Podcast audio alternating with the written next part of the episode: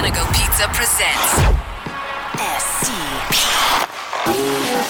Check this. The Steve Dangle Podcast with your hosts, Steve Dangle and Adam Wilde. Wow. Wow. Wow. Wow. Let's I mean there's so many things that we could we could cover. There's there's the um Freddie Gautier. yeah, there's Freddie Gauthier being called up. There's the Toronto Maple Bunch of Leafs other ones. winning last night. There's the huge three-way trade. But I think the thing we need to lead with is the insane story about how Steve Dangle tried to abandon his dog by the side of the road and was unsuccessful in that attempt. Unfortunately, he came back. So Um, now you're stuck again with two. As much as you've always wanted one dog, not two, and Mrs. Dangle won, and you tried to sabotage her, it didn't happen for you. And I figured no one would expect me to intentionally get rid of the first one. Right. Floored it again. I wouldn't have got away with it, too, if it wasn't for you meddling kids. Whatever. Meddling- try and delete a dog? I did. Matt Hardy, delete. Um, it didn't work. No, Oh. so that was very concerning. So yesterday I was on a roll. Got up nice and early, started an article, finished an article. That should be up today, I hope. It's on Patrick Marlowe and why he's amazing. It was uh, from a discussion that we had on this very show. Uh, then I made a video for TV, started it, ended it, done, answered a bunch of emails, texted Adam. Adam goes, We have a call in five minutes. I go, What? Cool. We do the call. And then I hear a whine at the back door. I go, Oh, it's Charlie. That's right. He's been outside for like an hour just pl- playing with his brother Iggy. Oh, I'll let them in. Where's Charlie? Oh, here's Charlie. Where, where's Iggy? Well, Iggy's not in our backyard. Let me look into our neighbor's backyard. Right, oh my because- God, their door's open. Because man made hole in the fence, Steve and uh, I mean, to, to, to give some background on this, to be fair to Steve, the dogs at the neighbors and Iggy were dig under the fence and get into each other's yards anyway. So they decide in their infinite wisdom. Um, yeah, your, your poppy's going to poke you there. There we go. So I'm just gonna. You know what? It belongs on a jacket. I'm yeah, sorry. mine's on my jacket. Um, the uh, so so I guess you, you you removed some boards from the fence Yeah, three panels. so yeah. they can play in both yards, which I think is super cool. Yeah, me too. Until your neighbors Dick? leave their door open. Well, I don't. I think it might be broken or something because it's blown open more than once. And there was one time Iggy got out, and it was my fault. And our back door was open, but luckily he just went to the front lawn. There was another time. Where he was smeared in poo and Yeah, uh, well, my wife and I are both home, and then Bing Bong. Oh, I wonder who that could be at the door. Oh, weird. Our dogs aren't freaking out that someone rang the doorbell. Or- And by dogs, I mean just dog because we didn't have Charlie yet. And there's Iggy at the front door with our neighbor going, "Your dog got out." and covered in poo. Yeah, and somehow. This, so what happened was I see the doors open and I just start freaking out, throwing my shoes, start screaming Iggy's name all, all around the neighborhood, run around the street to my neighbor's house because like our houses aren't on the same street. It's just their backyard happens to back onto our backyard. And then so I'm starting to come to terms with okay, the dog is gone. Iggy's gone. I have to find him. I love that he's a flight risk, by the way. I'm surprised he didn't just come back home. Yeah, dick. Well, Charlie did. And our neighbor was like, oh, well, they get out all the time. And when that happens, they just go right to the front door. You know, like Jehovah's. Like, just no worries. Mm-hmm. Excuse no me, sir. worries. Have you found Jesus? And Yes. have you found my treats? Have you found my dog? Uh, what would have been a great question to ask. But um, as I'm about to run back to my house and get in the car, I get a call from my father-in-law, and I just go, "That now's now's not the time I'm dealing with a crisis." He goes, "You lost your dog." I go, "What?" He goes, I, "I'm an emergency contact for some reason. He's at the pound." Oh, they picked him up. So he was missing long enough that someone saw him, was like, that's a lost dog. Googled Animal Services Oshawa, called Animal Services Oshawa, And a Animal guy in a- Services Oshawa shows up. a guy in a cape and a big bowler comes with a big net Yeah. and captures him. I'll get you now, Iggy. And then now he did. You're glue. oh my god! Wow! Oh my god! I don't think that's not. I don't. It's it dog is glue. nuts. no, he's hot dogs, obviously. God! They're the both hot dog. Yeah. Oh my yeah, Oh, God. that's why why we don't have a stray dog problem here in Canada because Wow. I mean we sell so many hot dogs at the Wow. James Schneiders. game. Yeah. Big dog killing farm, Snyder's. That's why. That's why. Oh my god. But first they Here's would a- have used his skin as a new coat. Shearling, I Okay, believe it's Cruella called. Deville is not Canadian. She's British. is Glenn Close? Glenn Close is American. Uh, well, there you go. Yes. Anyway, well, we had a Glenn Close one. Yes. Had to go down to uh, the pound and.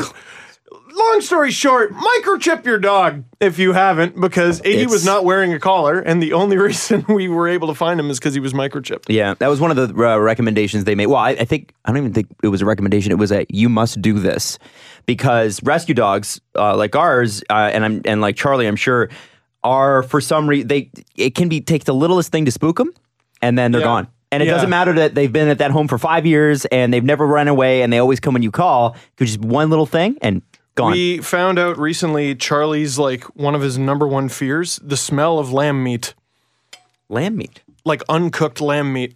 really? If anyone can explain that one to me, I'm all ears. It's a fear? Yeah, like tail between dog the would be legs, all of hides that. underneath the kitchen table.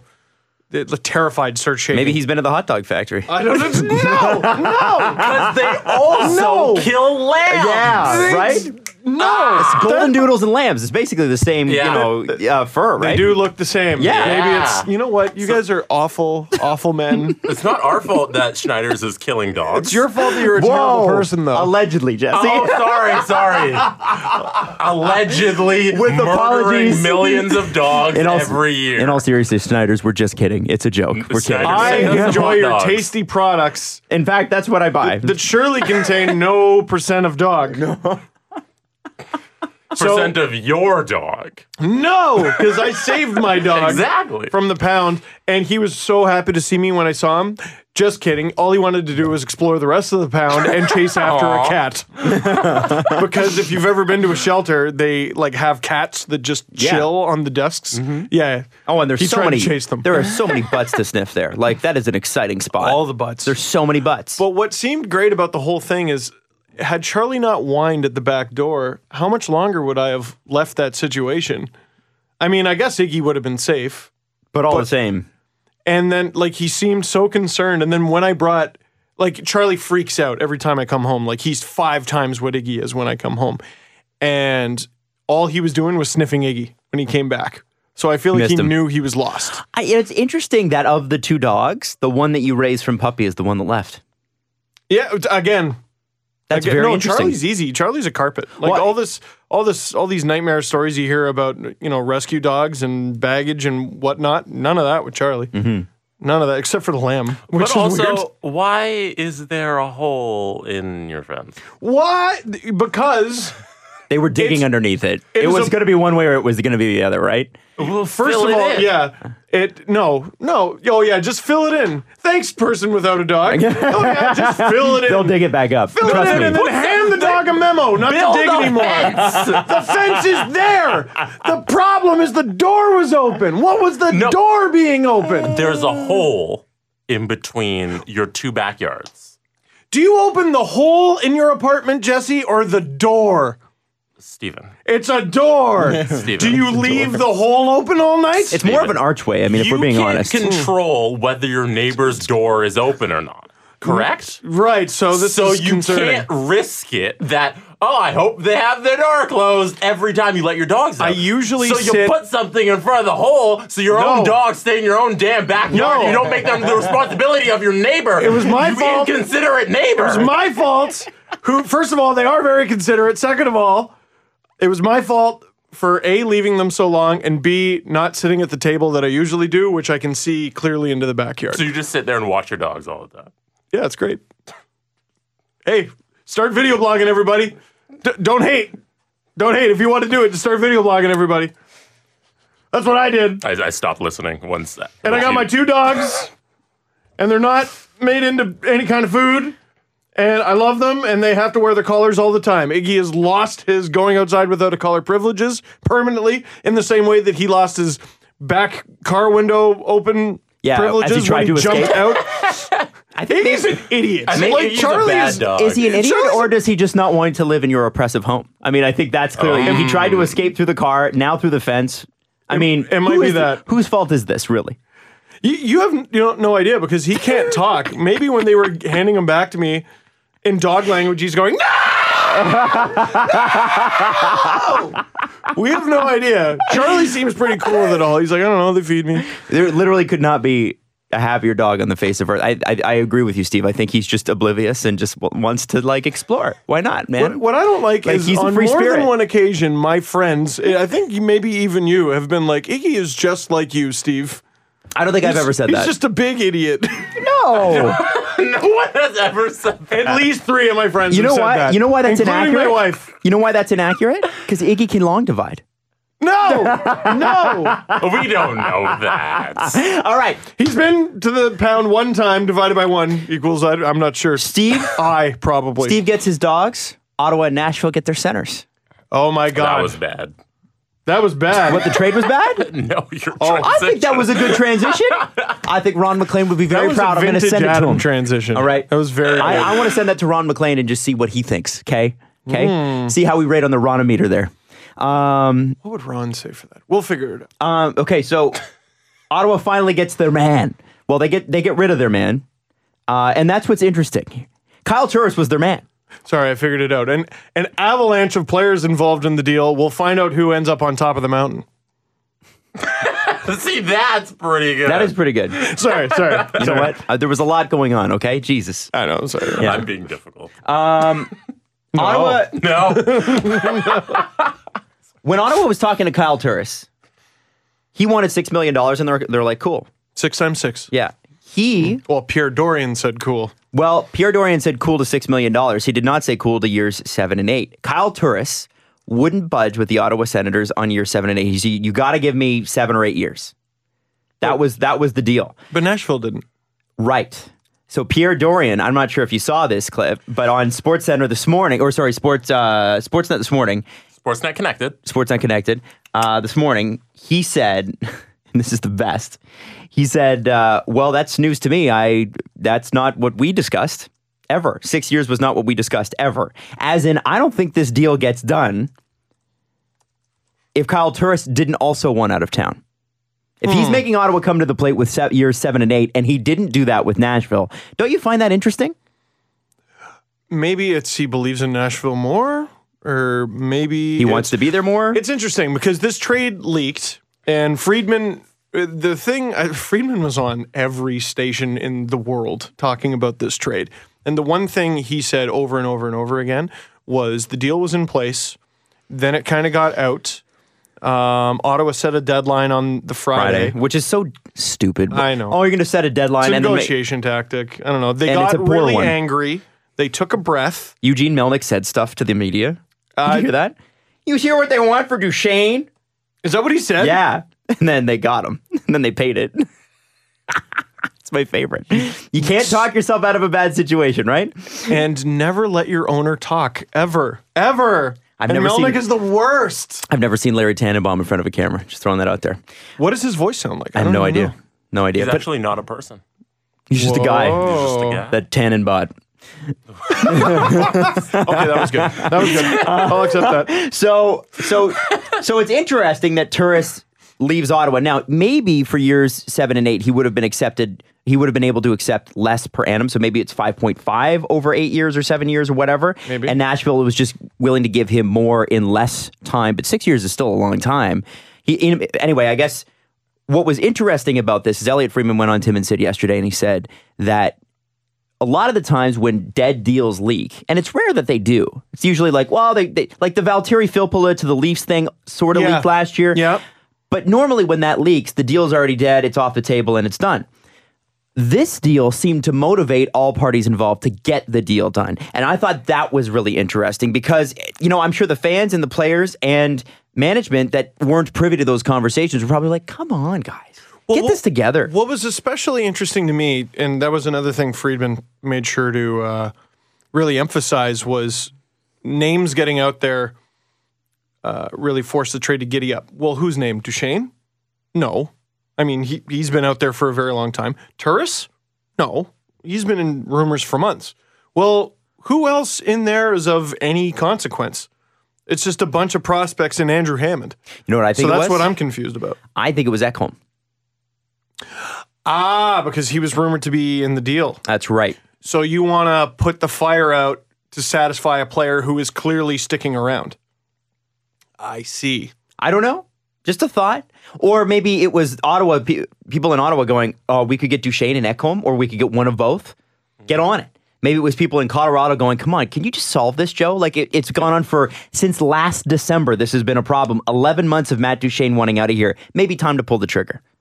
Maybe. Yeah, and maybe all, a bunch of all three. Uh, maybe a little bit of none. Uh, who knows? But it's very, very interesting that Elliot Friedman made that point. Now, um, Duchesne's only got one more year here. Turris has already re signed. They sat down, I believe, on Sunday morning. The deal was dead as of Saturday night. Sunday morning, Duchesne and his agent, or sorry, not Duchesne, Turris and his agents uh, uh, sit down with Nashville. They hammer out a deal. The trade goes through. Yeah, a couple of people were confused, by the way. It's not like uh, Turris was traded to Nashville and then immediately they're like, So what do you want, kid? Like, no, they give you permission to Yeah. have a conversation about a, a, a signing beforehand. That's the catalyst for the trade happening. you've got Duchesne now in Ottawa, which uh, uh, I, Dorian loves, uh, uh, the coach loves, the team loves. This is great. He seemed like he was super jacked after practice yesterday. Um, just watching his, you know, post game scrum or post They practice mentioned scrum. um, they mentioned Boucher had a history with Duchesne. I was trying to figure out what that was too. Must don't be in rem- junior. No, it couldn't have been no, because uh, Duchesne was in the OHL with uh, Brampton when Boucher was like coach of the year with uh, Drummondville in the queue. Maybe he's got a history like I've got a history with Matt Duchesne, which is I respect him as a hockey player. like, yeah, I No, like think the it way might that have guy been- plays. It might have been the World Juniors that year because I Maybe that think was it. Boucher might have been the coach. Okay, that's that's probably it. So here's the thing. Might have been. I don't know. Matt Duchesne's got a year left after this. He's up in 2019. The infamous Drew Doughty class. Eric Carlson class. Eric, I Class- think. Eric Carlson, too. Is Eric it- Carlson. Was that the breath? Actually, I I know, but we Brando. know Eric Carlson's staying in Ottawa. Like, I call it the Drew Doughty because we're not sure, although I'm pretty sure he's staying in LA, too. If Duchesne, you got Duchesne for another year, do you look at getting an extension done this season or next season? Or are you in win now mode? And if you're winning now and then next year, and then, I mean, you don't want him to walk for nothing, but at the same time, maybe you're going into a rebuild after that. Well, as as Frege um, alluded to, if you can't get Carlson signed, who gives a damn ab- about Duchesne or anybody? So Ottawa's priority number one is going to be Carlson. And they can start And then that it's gonna be July Duchesne. 1st, right? That negotiation officially. I believe so. I don't know. Um, Because I think it's always like a year, it has to be a year before. You can't sign an extension two years out. see, with the UFA, I thought you could. Oh, maybe you can. I don't know. It's just no one does it because why would you? Yeah. But I don't know. Uh, yeah, maybe it's maybe it is that simple. I mean, you you start with Carlson. Ideally, Ottawa. If I mean, ideally, if you're the Sens, signs him July first. With if you're Eric Carlson, I'm not sure what the what benefit of that is. I mean, you hold all of the cards. It's Yeah. rare that a player holds all the cards. So- How many players in this league hold all the cards? Connor McDavid did. Connor McDavid. Uh, and he, Connor McDavid didn't even play all his cards. No, 12.5 million to me is not enough. Sidney Crosby. Yeah, but in in in itself, that is playing a, a card. He's going. I okay. I'll take less so that I have a better chance of having talent around me. Right. Leon So- Draisaitl, on the other hand, said, "Nope, not. I'm playing all my damn cards, and I'm here going to we get go. all your money." Because- Isn't that interesting? That Connor McDavid has to not play the cards so Leon Draisaitl can. I find that interesting. Just throwing that out there, because Leon Draisaitl sure didn't back off his number. I'm sure Connor Connor Nope. did though. Nope. I mean, even if Drysaitel plays extremely well, that's he's. It's going to take It's a lot so- to convince me that's a good deal. Now, That's way too much money. um, You gotta pay something to get something. Gotta pay something to get some. so no, I'm going to adjust my belt buckle Put a feather in my cap. Shine on my monocle. oh, that was so great on Reddit. Uh, I, I actually looked up today because I didn't know the answer to this. The one thing nobody talked about is why did Duchesne want out in the first place? And we finally got that some light shed on that. No one was asking. And I was like, Kiprios- why does why do we not know why he what does he want out so bad for? And it's because he didn't want to go through a retool stage in, in Colorado. And Kiprios had a great little rant uh, before the Leafs game. What'd he or say? it might have been during the Leafs game. He's like, uh, you thought you didn't like the rebuild in Colorado? Just wait until the potential rebuild in Ottawa. And it's true. Like it's Or he Ottawa- doesn't resign there and it doesn't matter. Yeah, maybe it just goes to free agency. Doesn't matter. I mean, that'd be pretty funny after all this. But uh, Not for Ottawa fans. I mean, Ottawa could have a really good season this year, and then if all parties get re-signed, they can continue to be you know a playoff-ish team and you know a conference final-ish team. Um, but the second you lose Carlson or even Duchesne for that matter, because then there will be a giant gap at center. They're screwed. They're they're hurting. They're they're in a lot of trouble. And looking at the haul Colorado got. First of all, I owe an, an enormous apology to Joe Sakic.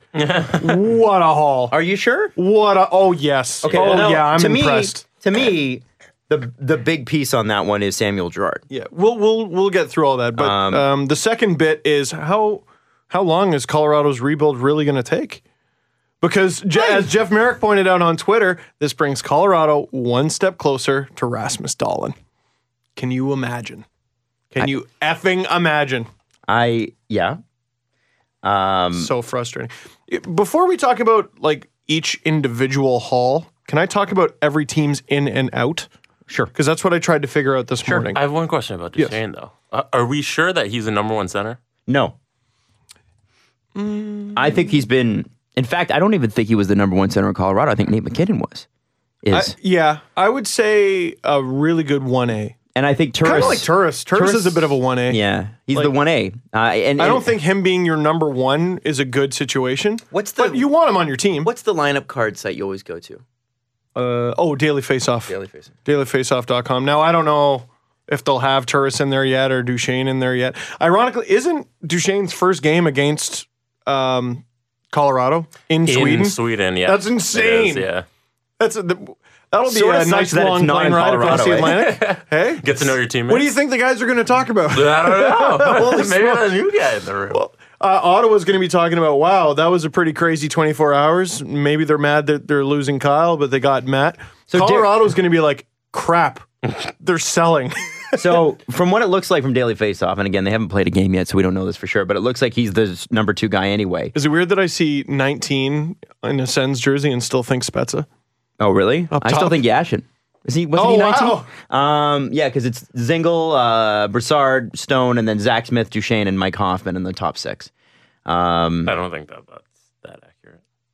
Yeah, well, who knows? Who knows? I, I know that uh, they want to play him with some speed, so we'll see how that goes. But you know, Mike Hoffman's not a bad line mate to have. Uh, oh my God. it's so it, it's just it. So what's each, each team's out? Let's get to that. Okay, each team's out? You said that's what you're in and out. Well, I have their in and out. Okay, we'll do that. Oh, okay. Sorry. I thought you just wanted their out. Oh my goodness. Okay, Ottawa. In Matt Duchesne. Out. Shane Bowers, Andrew Hammond, 2018 first, 2019 third. So four things out. I believe a future or sorry, past first rounder, future first rounder. Um, Andrew Hammond, I mean that's a cap dump. Uh, a first and a third Yep. into Nashville. Kyle Turris out. Samuel Gerard, who was actually in their lineup, left-handed defenseman, had three points in five games. Vladislav Kamenev, I think he might have been a former first rounder. He was a highly touted prospect. He was doing pretty good in the AHL, and a 2018 second. Into Colorado, Shane Bowers, Samuel Gerard, Andrew Hammond, Vladislav Kamenev, 2018 first from Ottawa, 2018 second from Nashville, 2019 third from Ottawa. Out Matt Duchesne. That's pretty good. That's insanity. And supposedly they were going to try to flip Andrew Hammond. So basically, what they got was three pretty nice prospects, three picks, one of which is a first rounder, and whatever low pick you get for Andrew Hammond. Probably trading him to Vegas. They're saying that Gerard will be the guy that um, he'll be a top four offensive defenseman. Uh, Shane I haven't Ba- had much time to Shane do Bowers research on was, these guys. was just drafted this year. Uh, quick centerman. Uh, he's 18 years old though, so it's hard to know exactly where he's going to be. So Bowers and Gerard are both defensemen. Yeah, uh, no, ba- Bowers is a centerman. Oh, okay, gotcha. Uh, sorry. Kamenev is he was r- a real star in the I think it was the U18 a couple years ago or just or just the World Juniors. Um, he projects to be like a middle six center, so a two three guy, still not bad. Who can't And use then um, and then of course Hammond, and then you got your first, second, third. So it's all now. It's up to Colorado's scouting staff to make those picks count. Colorado got seven. Well, exactly. So they don't. You don't win a trade like that if you're Colorado, the day it happens, you win it down the line. Yeah. Those guys all have to pan out. You have to draft good players. Granted, but how many teams get seven assets for one guy e- ever these days? And how many three way deals are ever made? Mm-hmm. Like Joe Sakic played the waiting game and it worked. It freaking worked. It's like I Steve gotta take Eisman. my hat off to him. Oh yeah, Same exactly. thing. Does the same thing. Just That- keep waiting. Yeah, little little same thing though, right? Like exactly. He waited. Different scenario, but he waited. Um so everyone's talking about how great this deal is. Is it great for everybody? I think it, each, if you look at assets in, assets out, probably not. But if you look at the needs of each team and what ha- the mindset of each team, I think is more important than the needs of each team. Um, I mean, I, I, Ottawa very clearly has this this two year window, and then you've got, uh, and then you got to re-sign some players. Uh, you got to figure out your goaltending situation because Craig Anderson is going to get up there. He's like he's you know as as well as he's playing, he's an, he's not a young man No. uh, by NHL standards. And then you've got yeah, two years of Duchesne. I think uh, Burrows is up at the end of the two years. I think Stone and Hoffman all have to be re-signed. Eric Carlson has to be re-signed. Um, Enough will be there less forever. and less worth it every year. Yeah. Um, and then yeah, Although he's looked all right. and they I know that they have some good young players coming up. Um, but I still think I don't. What I what I I don't know this for sure. But does Ottawa have elite young talent? They might have good young talent. Do they have elite young talent? Well, they have less now. Definitely have less. I- well, I- they got Shabbat. Yeah, Shabbat's going to be a great player, I think. And then who was the other guy? CC's only 23. Yeah, but fans are pretty sour on him. But Why? yeah, he could still develop. Yeah, why? I don't. He's not quite what he was touted as. But I mean, you're right. He's doesn't- 23. Mm. Yeah, he's yeah. 23. Um, so yeah, it'll be interesting to see. I think that they're really going to go for these two guys or this these two years and try to defense their way into the Stanley Cup. Like, w- okay, so Colorado gets exactly what they want. Mm-hmm. Stuff, a variety of stuff for Duchesne. Fine, great. Nashville gets what they want. They get a center to play behind uh, Ryan Johansson. I mean, all of a sudden, you know, you're talking about a team that had horrible Center- center depth in the playoffs. 18 months ago had bad center depth. Period. That right, right, right. And now they got Johansson and Turris. I mean, that's a pretty good right-handed one-two punch up the middle. Um, and they gave up Gerard, Kamenev, and a second to do it. Steep price, but they did it. Ottawa gives up Bowers, Hammond, a first and a third for an upgrade on Turris. For possibly four months. Or Well, not 4 months, 14 months. I mean, Mm-hmm. cuz Duchesne, oh sorry, Duchesne will be uh, he's got a, this year and next left. Oh, you He's up said he in was tw- a U.S. No, I said Okay. 2019. 2019. Yeah, yeah. Yeah. Uh, he- I think he's UFA at the same time as Carlson. That's Yeah. the big concern. Um, I'm not saying Ottawa lost, but you know, because they, they did get a couple things that they wanted. They were able to dump Hammond, Mm-hmm. but I, d- I don't think they did quite as well as Nashville because Ottawa upgraded slightly at a position, whereas Nashville just magically their center position i- they inherited a new guy. Can we talk about their top 4 centers for a second here? Let's go. They were thin at center just a couple years ago. Then you've got Johansson, Turris, Sissons, and Yarncroc. That's That's pretty good. not bad. No, it looks a lot better, doesn't it? Yeah. And of course, you've got Frederick Goudreau, Gou- Goudreau as Freddie well, but Goudreau. somebody's going to have to take a seat. We saw So- him score a playoff goal. We sure did. Sure did. So yeah, I know it's it's kind of one of those things that uh, it it will be very very interesting to see how this plays out. Ottawa did give up a lot. Gave up a lot. Um, let's talk about the Leafs in Hmm. Vegas because we actually have special guests coming on in about 15 minutes here. Yeah.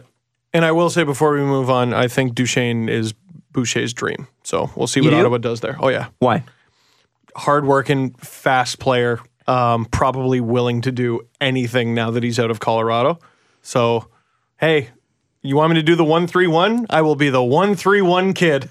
He'll be the one, He'll be the he'll be the one. right? I'm, How pretty many sure he songs would have be. that. Anyway, sorry. yes. So Leafs beat Vegas last night. Still gave up a three to one lead though. I was so frustrated all game long. Heading into overtime, the Leafs had twenty three shots. Right. Vegas also had 23. They were outshot 5 2 in the overtime. So that was bad. Vegas had a third, sorry, a fourth string goalie in net who looked completely and utterly dejected after the third goal went in. After the first period, the Leafs had 14 shots.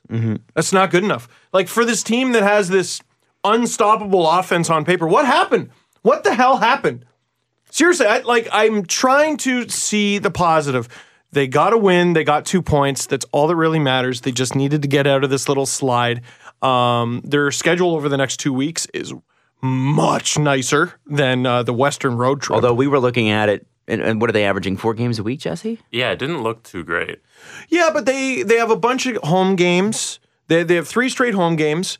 Then they play back to back, but it's against the same team, so at least that team will be just as tired as they are. Then they have four days off. They play the Devils at home.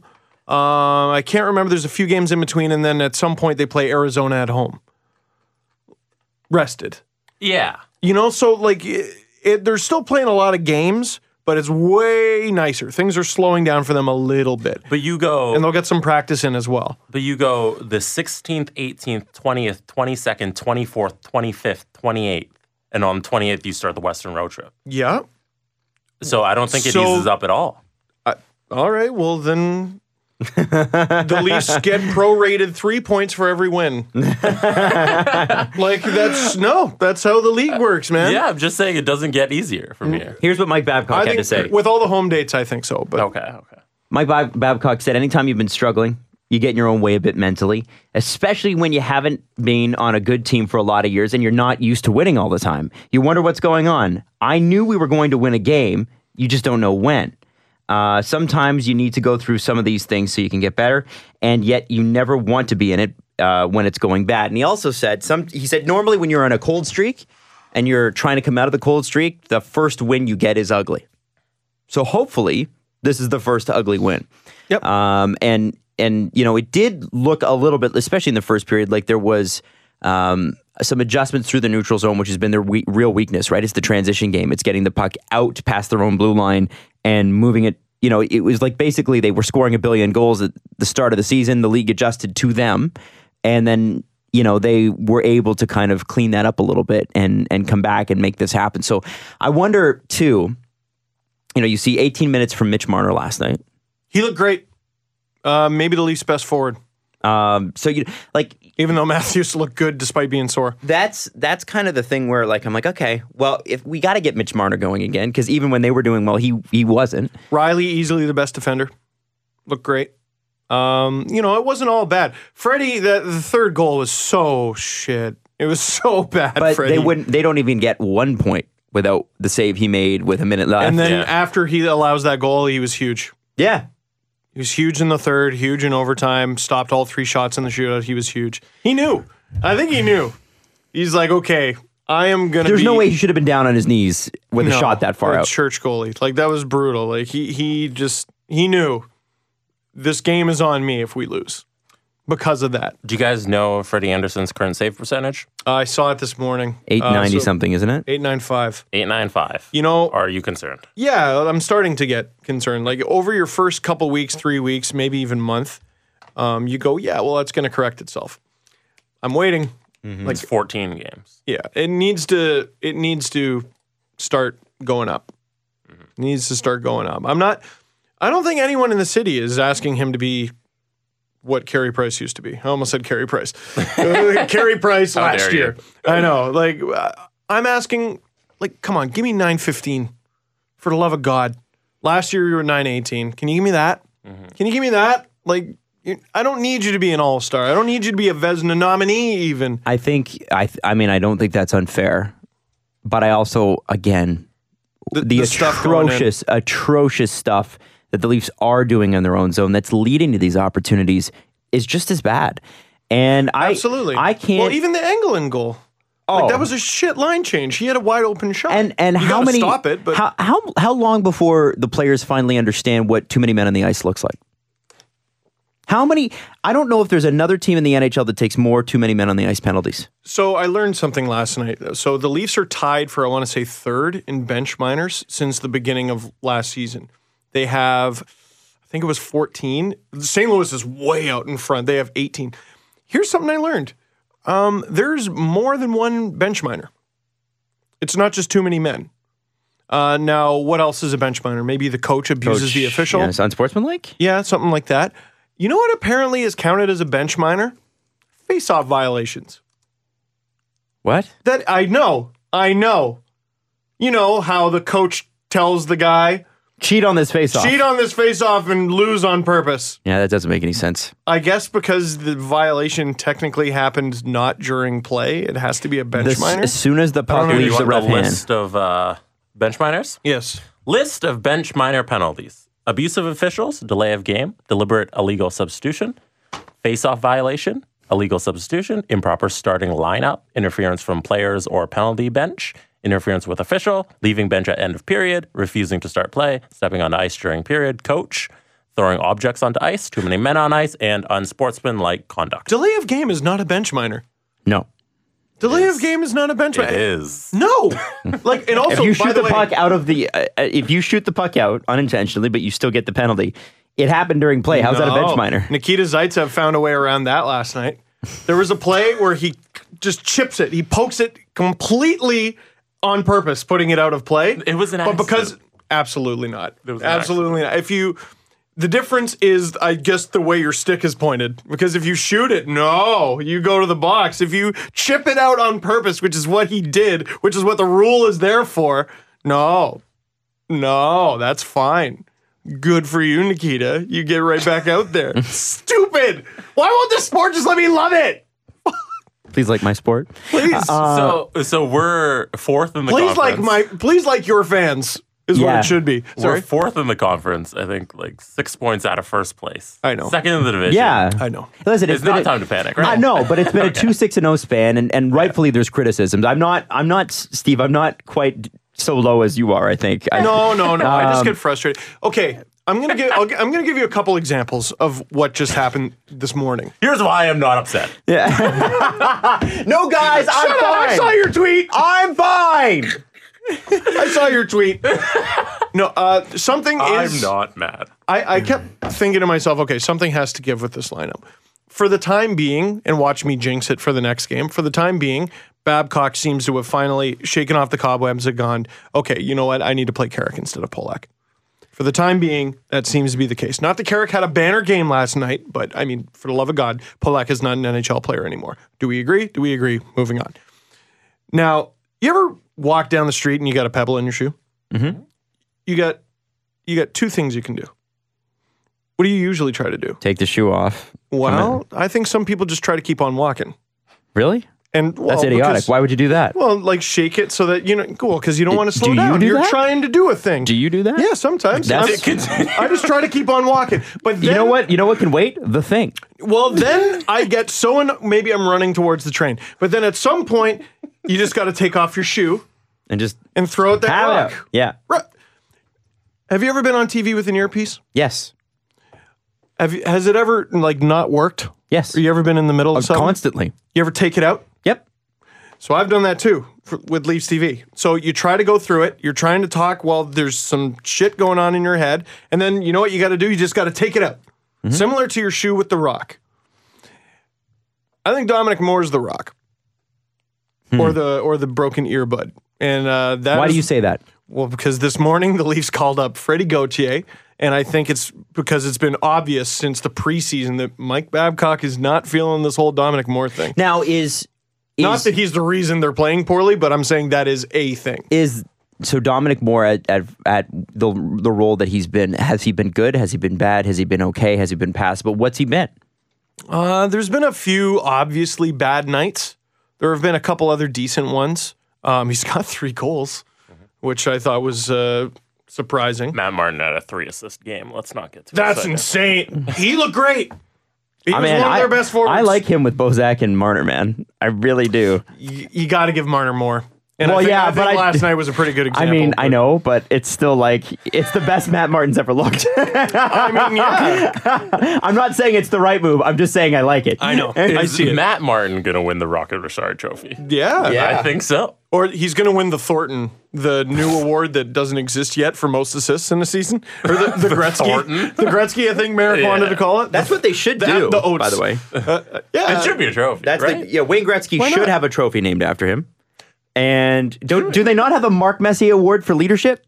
No. And they don't have a way. Wayne Gretzky Didn't trophy? we, didn't we talk about renaming the trophies once like two years yeah, ago? they were on the like, show? um, nobody knows who Conn Smythe is, so let's rename that. Uh, you idiots. Then look it up. It's gonna a-hole. be really interesting. Let's not call it the Stanley Cup anymore because nobody knows who Stanley was. Who's this Stanley guy? Who is this guy? Let's call it the Netflix Cup because Netflix is willing to spend so much money to sponsor it. Show me, Adam. Show me.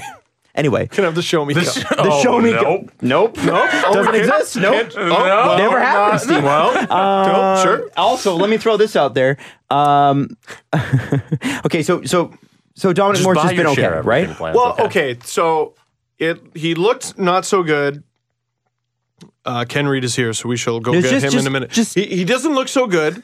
uh, didn't look so good in the preseason. We're like, is Miro Altonen going to make this team? And then opening night, Eric Fair is the guy they chose. Now, after only a couple weeks, they send Eric Fair down. They re-sign Roman Polak. We find out it was some sort of cap finagling. The closer they get to the cap, um, the better it is for cap relief because of LTIR, some kind of nonsense. But either way, the guy they chose to put in the lineup, they didn't have to put Eric Fair in the lineup. They could have just carried his cap in. They put Eric Fair in the opening night lineup. That means something. That is not without weight. Then Moore gets in next game, scores a goal. Guess what? Sitting the very next night. Uh, on the Western road trip, Leafs are losing. Uh, things aren't going so good. They put Marlowe at center because they're so sick of this whole Dominic Moore thing. And now they finally get home. They play one game that uh, I want to say it was either the too many men call. I think it, it was. It was the too many men call. Uh, Babcock blows his lid, like completely goes insane.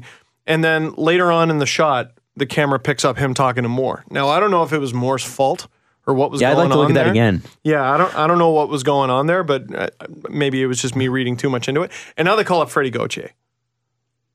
It's pretty obvious that Babcock would like some kind of change at center. By the way, if you haven't read it yet, read Justin Bourne's piece on Freddie Gauthier is not your punchline. Uh, must read. It's a must read. Also, the fact that that guy has come back to the NHL now, It's incredible. I'm In this- surprised he's playing hockey at all. like his knee was reconstructed. I guys, can't this believe is it. crazy. So good for him. Looked good when we saw him. Yeah, he did. Um, and I, I- there was one more thing I wanted to bring up, and I've totally forgotten. Oh, by the way, can I just say this? Can we just come out and say this? I don't think the Leafs have enough talent on the back end to call themselves a contender. I don't think, and Contender for what though? I, I think it, cup. it- for a cup. That's what we're here for. Yeah, I mean, I think. Listen, I think they're going to make the playoffs. I, you know, barring some disaster, you know, if Matthews go down for forty games, then that might be in jeopardy. Shut up. But Go I think the Leafs are going to make the playoffs. I don't think they're good enough on the back end, and that might just be time.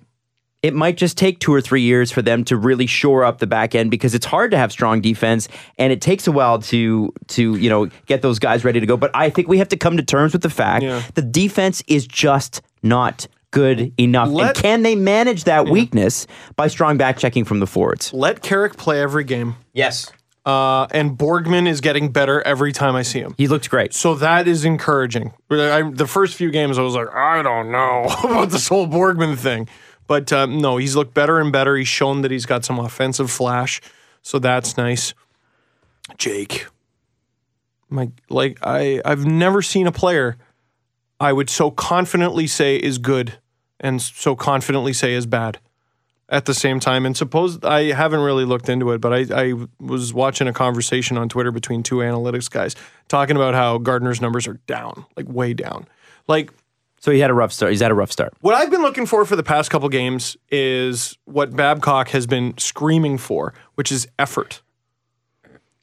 You want to talk about players who I think are kind of lazy out there? Bozak. I don't want to pick on a guy, but he looks really al- aloof out there. And there's no one Hesitant? else. No, aloof. Okay, No one on the ice is more aloof than Jake Gardner. So talented, so smart. And I'm just like, move. For the love of God, move. He, he drives me nuts. He needs to be better.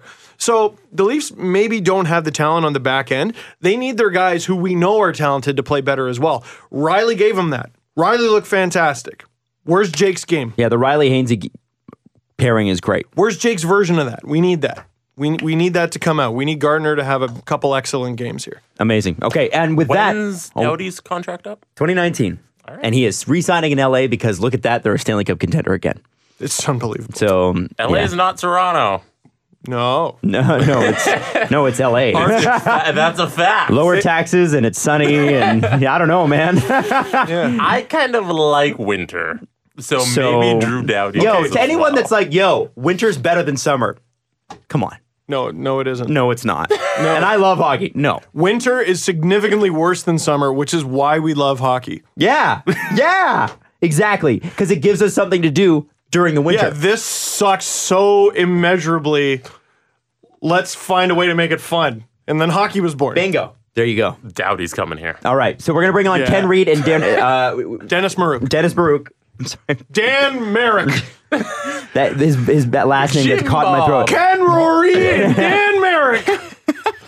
to talk about baseball coming up on the Steve Dangle Blobcast. So we're very excited to bring on a friend of the show and a new friend of the show, uh, Ken Reed, Dennis Baruch. Thank you so much for coming in today, guys. Give a thank round of you. applause. You Thank can, you, can, thank you you. can cheer for yourself too. Instead, make it sound right, bigger. yeah. Yeah, yeah. There we go, Bucks and Deep, quick start. That's what I do. Yeah, Bucks and Deep. And we ob- we obviously have this new book. Uh, it's called The Unforgettable Story of Hockey's Forgotten 60 Gold Man, and that would be you, Dennis Baruch. And uh, we got it. We got to talk about a bunch of th- the stories in this book and all of that. But first, I want to get your thoughts on something. According to Barstool, um, the n- 2019 Winter Classic will be the Blackhawks versus the Bruins at Notre Dame Stadium. That is breaking right now. I mean, I'm, Black- just, I'm just glad the Blackhawks got into an outdoor game finally. I mean, Um, yeah, right. exactly. Yeah. Oh, my son God. went to Notre Dame. At least, finally, someone's thinking of the Blackhawks. Yeah. You're d- you're oh, saying- yeah? Yeah, son went to Nor- Notre Dame junior senior year. Yeah. No kidding. Played at Notre Played, Dame. played at Notre Dame, yeah. Wow, Yeah, that must have been cool to go yeah, to. It was great. It was great. I went to a couple football games, and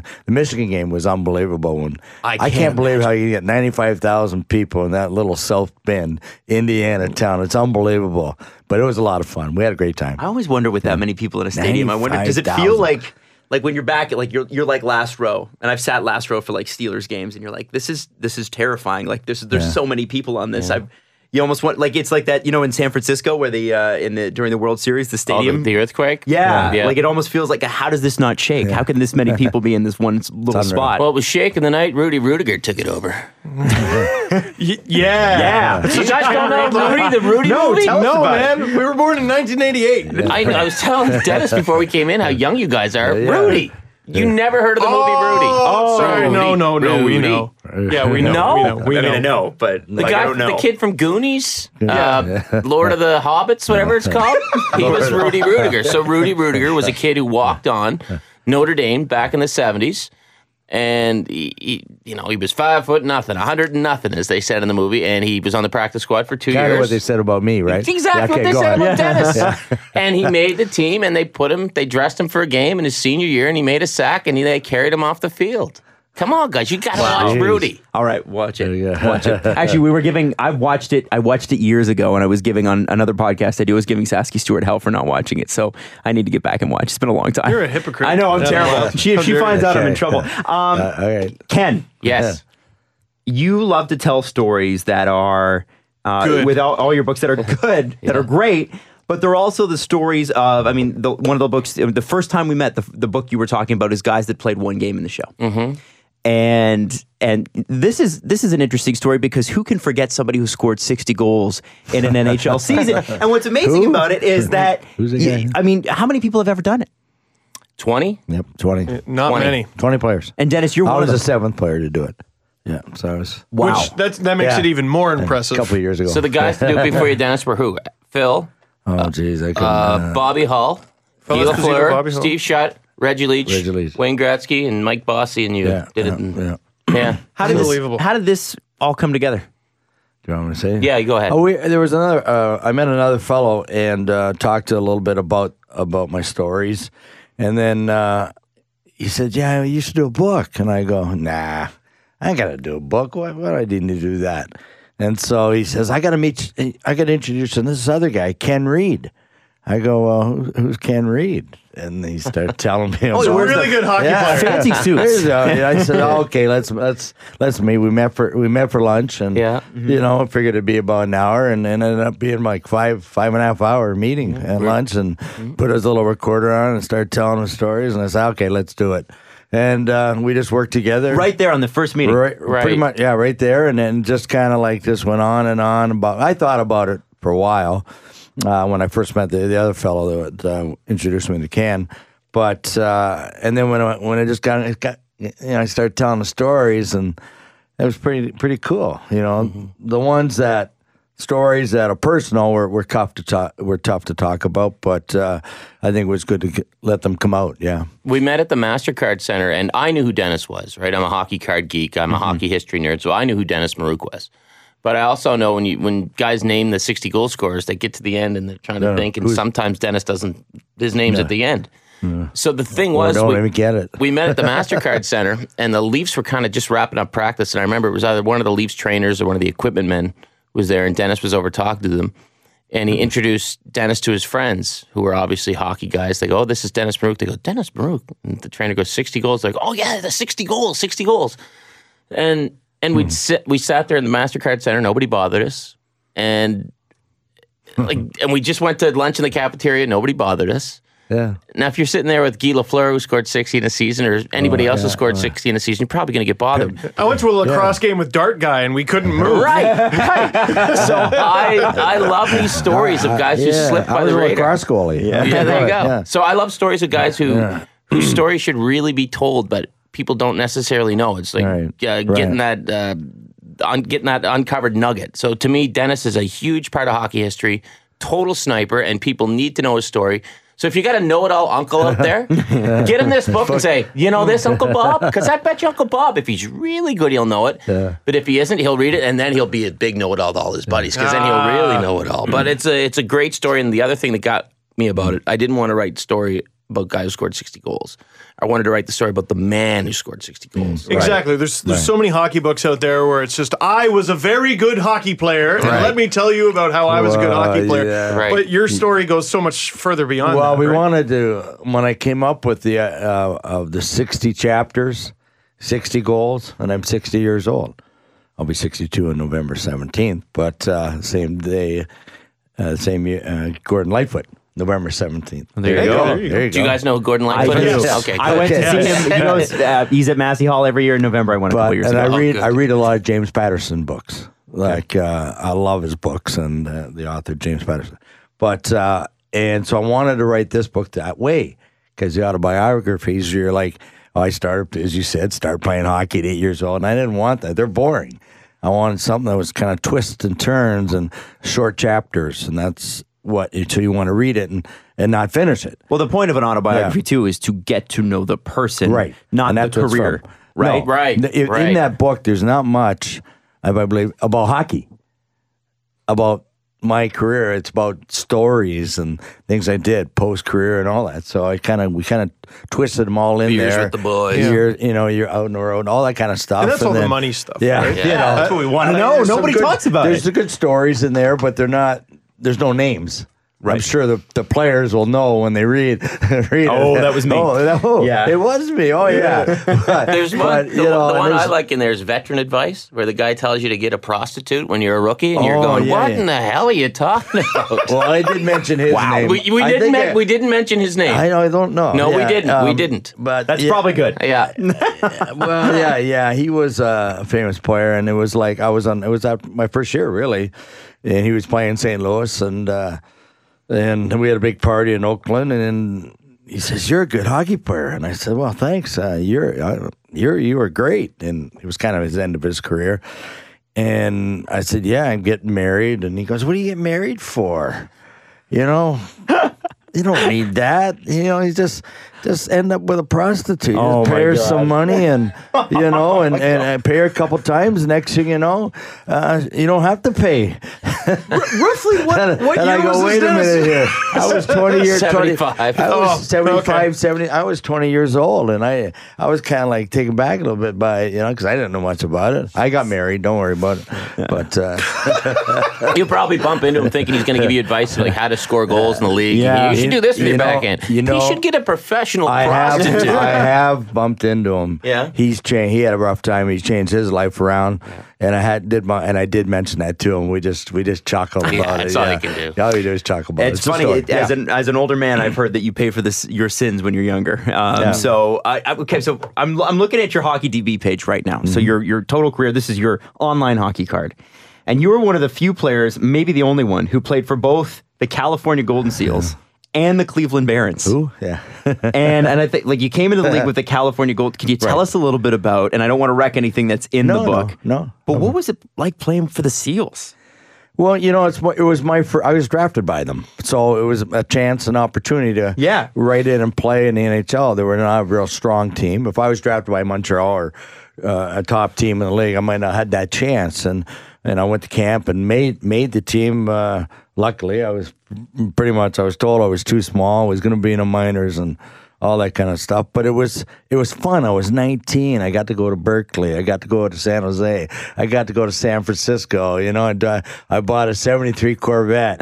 You know, the, the last year they had the bumpers and all that. You know, and and I had, I had um, uh, my name on the license plate and all that. So I'm driving the Nimitz Nimitz Freeway, and I just had a great time there.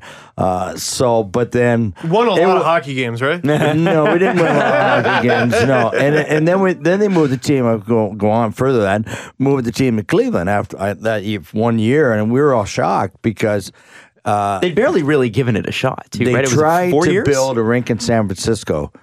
Uh, at that time was Mayor Moscone, who rest his soul, got, got shot, shot a year. They voted against it, uh, thirteen to three. So they had to move the team, and they ended up moving it to Cleveland in that, in that summer. And it Wow. was, uh, you know, it's kind of tough because of a change. Yeah, yeah, yeah. yeah, Jeez, I never knew that Uh, story. yeah, yeah. it was- So it was was was a challenge, and it was uh, you know we went through some tough times in Cleveland. Uh, we didn't get paid for a month, and um, you know so I That's had a thing? Yeah, That can happen? and that can happen, and in then, the National Hockey Yeah. League. We, we and- think it's and- just the KHL. Yeah, No, and- no, no. so we were we were kind of wondering what it was really tough there, and then all of a sudden uh, we had a situation where Buffalo was in town, and and and uh, they told us in the morning skate that the team was going to fold, and we're going to go on a draft. All the players going to go on a draft, and uh, so we went out and partied all day, and because we figured we were going to say goodbyes to each other, and and we had no insurance. The only way we were going to play if we had insurance, Right. cover us for injury or whatever.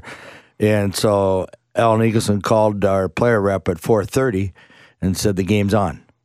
So by, by four thirty, Game's on. how- 4:30. We're we're pretty looped up, pretty good, you know.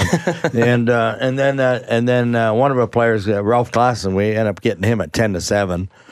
Uh, and the game was at you know 7 7:05, but uh, we lost 6-2. It wasn't bad. got your clothes. yeah, Buffalo was in town. They had to wait to hear it. They couldn't leave. They had to wait to hear from the league that the game was on. That's beer league hockey. And, that, and That that's is how- hilarious. So I that's would love kinda footage went, of that I went game. through all that kind of stuff, and I had I had good year. I mean, I I, um, I my total my numbers were, were pretty good and were. everything, and and and so I just thought that at some point in time I was going to get to a you know a, a good team or a contender or whatever. Team and that it was paid. yeah, team that Regularly. paid. But then then the, then of course the Cleveland Minnesota merged uh, that time, and uh, we finished the year and and uh, Minnesota merged, and uh, they told me that I was going to be uh, uh, Lou Nanny, the GM of the Minnesota North Stars, told me that uh, he was trying to trade me for a first round pick because he was going to keep a center centerman. They're already there, Bobby Smith, uh, Timmy Young, Glenn Sharpley, and I, I said, well, that's fine, do it in the summer, so I don't have to come to Minnesota and all that. Well, there was no trade no trade. And then he said, "Hey, Cole, he says, come on, come to Minnesota. People gonna love you here." Well, my lawyer was Al Nicholson, and I called him. He says, "No, just go there, rent a house. There's a couple teams that are looking to get you." Well, of course, first game I didn't play, and I dressed, and second game I, I, uh, that was when it all happened. Yeah, because it says Yeah. here that you you were two, games. right? That's no it. points. I yeah, think well, the- I didn't. I, s- I dressed, but didn't. The didn't bonus play. was your I wife won showed shift. up. I one shift, and, and I asked Harry Howell was a coach, right? Oh, Yeah, yeah, the Hall of Famer. yeah, Harry Howell. But uh, yeah, he was leading into my, my wife was driving our cars, I, and her sister was driving their cars to Cle- uh, to Minnesota, and she arrived uh, at uh, let's see, I got told uh, four thirty I was traded. Get, there was a game that night. I had a suit on. Get, I was getting picked up. She arrived at quarter to five. Oh. Until I had to tell her I got traded. Yeah. Yeah. So it was kind of a all all in that little short period of time. Turn the I had car to leave around. The, turn, no, so I had to leave. I had to leave the next day, and Washington was. re- I got called. I found out from the Capitals. For, I didn't find out from the North Stars. The Capitals called me, and you figure that. Oh, you got the a call North from the Star- team that got you. Yeah, you figure usually the team that Trade Mm-hmm. you. they tell you Yeah. first. you, know? You think, hey, And I thanks for "Wait a your minute, service." Yeah, we just we just received You're your ours now." services. You're I go, well, wait a minute, I haven't heard from, and then then Luna and he called me great after prank that. call. So it was all that. The Leafs should just was call all- up Drew Ed. You're not playing tonight. you know, so it was kind of like it was real frustrating, you know. And then, then but the, the Capitals were great. They flew, uh, they took care took care of the cars and everything, and flew my wife, and it was a really nice situation when I got there. So things worked out pretty good. But we also had the Save the Caps campaign, so it was another frustrating time there in Washington. The team was not very good. Sounds like the early part of my career is just uh, every Oh, yeah. every every place I tried to work and do highlights. They're like, guess what? You're you're laid off, or Yeah. like, we're just gonna fold as a company. Um, so you mentioned that you know you were told you're too small Yeah, and, and yeah, all that. I'm looking yeah. here on your hockey DB. It says you were five foot eight, a buck sixty five. Yeah, uh, yeah, yeah. Is that even? You think that's generous? Um, when I first came in, I was 158, I believe, uh, my first year pro. That's what I was my last year junior. And then I Johnny Gaudreau before it I, was cool. I kind of put on That's I put on a few pounds in the summer. I put on about 15, 20 pounds. Um, just drinking and eating a lot of food and just doing things that the healthy way. Yeah, the healthy way. Just doing things that make you put put on weight, right? Because I knew I needed to get heavier. And uh, conditioning wasn't a big thing. Uh, Working out was not a big thing. It was come to camp, whether you're 25, 30 pou- pounds overweight, you're going to get in shape because we skated a lot, didn't play a lot of games, a lot of, you know, during that time, there wasn't a lot of exhibition games, whereas you're playing, what, the third day in camp now. Right. And so, uh, yeah, and then I ended up being about one between 170 and 175 my career. That's what I was. Wow. Yeah. Holy After smokes. that first year. Yeah. Um, yeah. so and I, I think this is where the story story really sorts sort of takes off and and Ken you know you, you must have looked at this as as the guy that's helping to write this book and go okay Washington is where Yeah. kind of that th- this takes off for you Ken when you were when you were putting this together is it kind of like you- do you look at the stats and go okay like uh, how do you how do you start this story It's a fascinating hockey right. card. Yeah. Well, si- 60 is it's the focal point, right? But 60 isn't the story. So when I'm sitting with Dennis and we're getting around to writing the book, first thing we start talking about is of course the 60. And then our conversation just kind of goes. And then Dennis gets into, you know, when his career was over, and he says, "Yeah, you know, I was coaching in Lake Charles for a bit." And then uh, you know, we were running out on boats to serve oil rigs in the Gulf of Mexico. And I'm, whoa, whoa, whoa, whoa, whoa, whoa, stop. Yeah. What? Wait. What? And so Dennis has this big, gigantic story about basically, but being a sailor and Deckhand. deckhand in the Gulf of Mexico for six months. First First, chapter of the book. chapter of the book. And I think, how many 60 goal scorers were deckhands in the Gulf of Mexico and were piloting a ship, in a storm in the middle of the Gulf of Mexico 15 years after they scored 60? And I'm thinking, probably zero. then Dennis starts, and I said, Well, what else did you do? And I think it's around chapter 34. There's a chapter about Dennis being the farmhand for John Oates from Hall and Oates. Oh, my God. And I think, Really? And I think, how many former 60 goal scorers were farmhands for John Oates? Or, farmhands at all. Yeah. Or, or, or having a cigarette with Goldie Hawn. Yeah. D- delivered Oh, yeah. furniture to Goldie In- Hawn. in set, Aspen. set up Kevin Costner's wedding. Yeah, Uh, exactly. yeah. Shoot the breeze with uh, Kurt Russell, who actually played one of his coaches, Herb Brooks. And Yeah. all these stories start coming together. And I'm going, Still this more. is so awesome. Then we get into Mm. what really happened after the career anxiety, depression, wondering who you are, Where are you going? Where what are you, gonna going? do? What are you going to do? And and I can relate to that. I've I've got anxiety. I've battled depression. So th- we Mm. kind of connected on that. So all these stories start coming out, and then we kind of go, oh yeah, the goals. So Mm-hmm. all these stories are kind of interspersed around this guy that yeah. Mm-hmm. scored sixty goals. Now, if you know hockey, you know Dennis scored sixty goals, but kind of like hockey card stories, there's so much more than just what you're seeing on Hockey DB or the stats you're seeing on the back of the hockey card. So all these stories are coming at me, and I'm going, "Wow, this is a book." So it's up to me to arrange them in such a manner that they kind of flow. And it was funny. We're And he did a great job. thank you, Mm-hmm. but Dennis mentioned how he liked his stories to kind of fl- like come in and out, intersperse in and out. So when we were doing the book, one of the editors goes.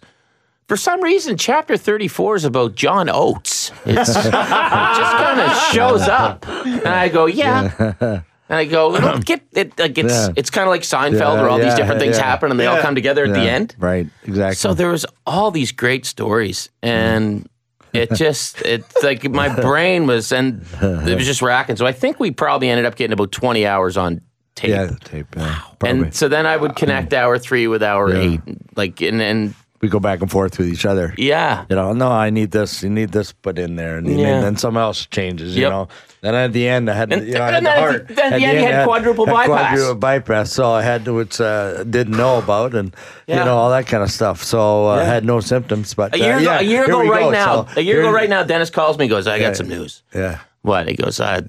Well, you tell the story. Yeah. Go ahead. What about the the heart? Yeah, I gotta go in and get well, my chest I did ripped a open. disability claim in the state of California, and so I had to go down there and test, get tested for it for their doctors, and then my lawyer's doctors. So, and they sent back a disc of eighty pages of medical terms. Well.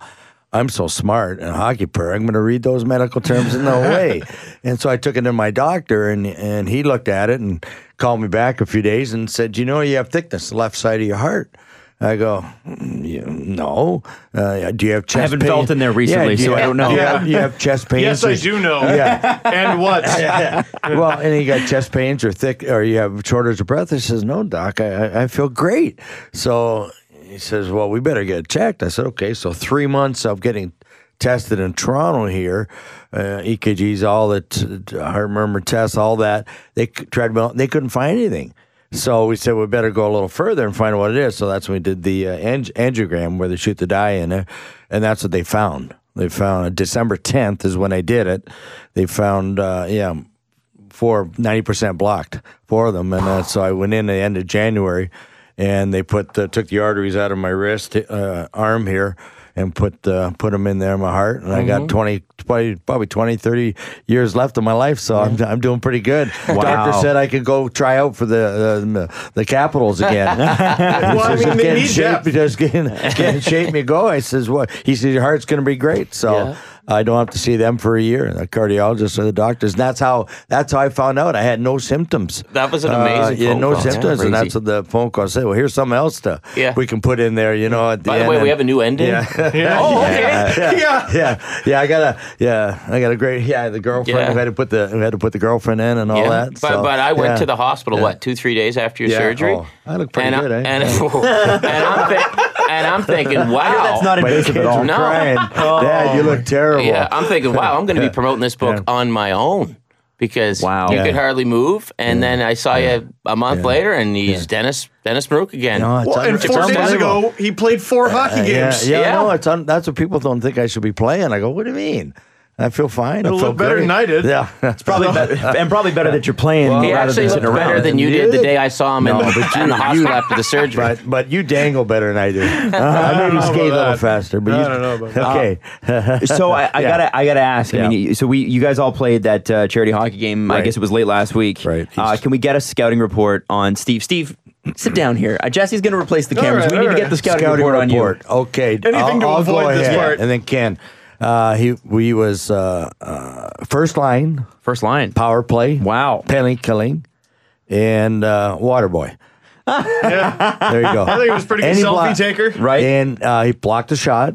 Okay. I don't think he scored. No, He might have gotten I an didn't get a assist. shot on goal. But, um, but you know the greatest thing about Mr. Dangle here is that I respect for him. That was the first time skating. oh, for, For yeah, in a like, hockey game. a Yeah. hockey game with equipment on. It's not easy, No, it's not. No. Oh. and especially when you're older. Mm-hmm. And I work with older people that have just started playing hockey, and it's frustrating. And but it's great to see to go ahead and try and do what we did for many many years, starting on eight years old. But Mm-hmm. I I just uh, I recommend he was the highest fundraiser Absolutely. for uh, For Moose Power. For Moose the- Power. Moose Power, and and that's awesome. And for Easter sales, uh, that's great. I will say I respect Steve and I respect Andy Knapp, who also played in the tournament for the first time more than anybody else in our team. Takes guts to go out there. Mm-hmm. Look, I've been playing since I was eight. I stink, and I'm not that much better than Steve. But it, No, it was, come on now. it- it- yeah, that's You, Come you on had now. style though. Yeah, I you got had the a good Jofa bucket. helmet. Yeah, I you got had a the good bucket. JVR mouthpiece just hanging out the entire Yeah, I time. look good. Do, you, do you wear the face shield or no? Uh, No, come on. No. Ken, you're a TV personality. Yeah. I know, man. I I'm got gonna big have teeth to- as well. yeah, No, me there you too. go. There I you know. go. But but seriously, Yeah. I think what Steve did should be an inspiration to anybody Yes. else out there. Strap on the blades, try it, and when you can try it in an environment where you're helping out Easter seals, you're helping kids with physical disabilities, and you got your great listeners here that are contributing. I mean, without you, my our team raises hardly anything. So thank to you, thanks to your listeners. But I think I respect guts to go out there. I mean, if you came up to me right now and said, "Hey," I got a pickup basketball tournament. Kenny, you want to come play in it? No, I'd be scared to death. I'd be scared to death. So respect to you for coming out. See, Ken, you're tall enough that you could be a real factor in a basketball game. I, I think. played on my high school team. We were 0 and Stand like this. 18. That- we We were were 0 and 18. We were 0 and 18. We were horrible. And I was Oh, I not could- a starter. Yeah. You be was calling me and my high school you, rugby you be, team. you be calling me, and I'll be Spike Webb. That's right. head, co- head, head coach was Bob Cooper. All he wanted was a minimum Atlanta, of four wasn't head fakes before every shot. If you did that, he was good.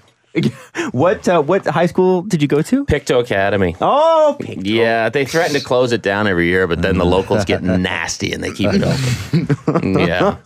Canadians get very protective. Protective of their hockey, I- protective of their Picto Academy. Picked I on us. think I think uh, the the juniors or the like the, the public school I went to was 50 years old was- when I went there, so it's probably like closer to 75 now. Right. Joseph Howe? No, uh, Centennial Road. Oh, Uh, picked up- and it yeah. probably had 150 kids in the total school and was well past its prime, and the neighborhood had outgrown it. But every time they tried to shut it down, the parents got together and signed all the petitions, did Pic- all the fundraisers. Exactly. Well, Still Pictou there. Academy is 202 I'm years older, old. I'm older than you guys, and my, my public school's still there. Yeah. Is it? Yeah. Yeah. Yeah. Yeah, Pictou Rexdale. Academy's- I lived in yeah. I lived in Rexdale. It's still going. Still And going? the- We're and the 202 high years school old. seventh or the seventh and eighth grade was Heatherbury, and and it it's still it's a new name, but the school's right there. Mm-hmm. It, it's uh, and then I went to high school West Humber Collegiate. Here's how illustrious yeah. Pictou Academy Ninth is, and this grade. is a note for you guys. Drake Kajula of the Edmonton Oilers, his grandfather, R. McDonald, taught at Pictou Academy. Wrap that one around your head. No, you know, Nova Scotians. Of course you would know that. Nova too. Scotians are Uh, like Italians. They know they all know each other. Like it's like, oh Nova Scotia, I know you through somebody. I do. Um, Yeah. You're right. Yeah, it's it's amazing. So Like um, Greeks too.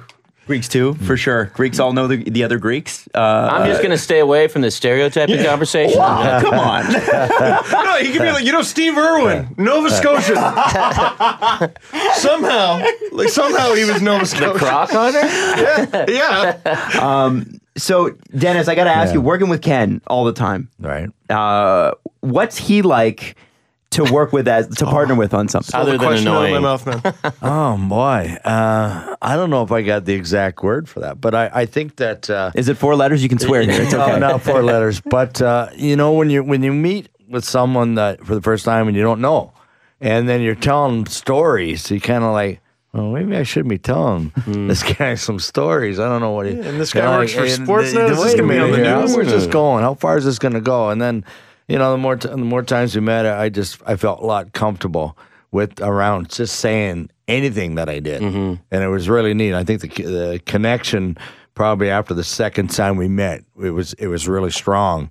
Because I was able to, you know, when we were going to meet again, I was able to just keep telling more, saying more things, more personal things that were, uh, you know, some people never say about their personal life, and it just got me to be real comfortable. And and then when he, we started t- asking questions, I just I just felt really at ease with him, and I think it just was a, a great connection to work together on this book. And and that book right there does not come out be strong uh, from Ken Reed.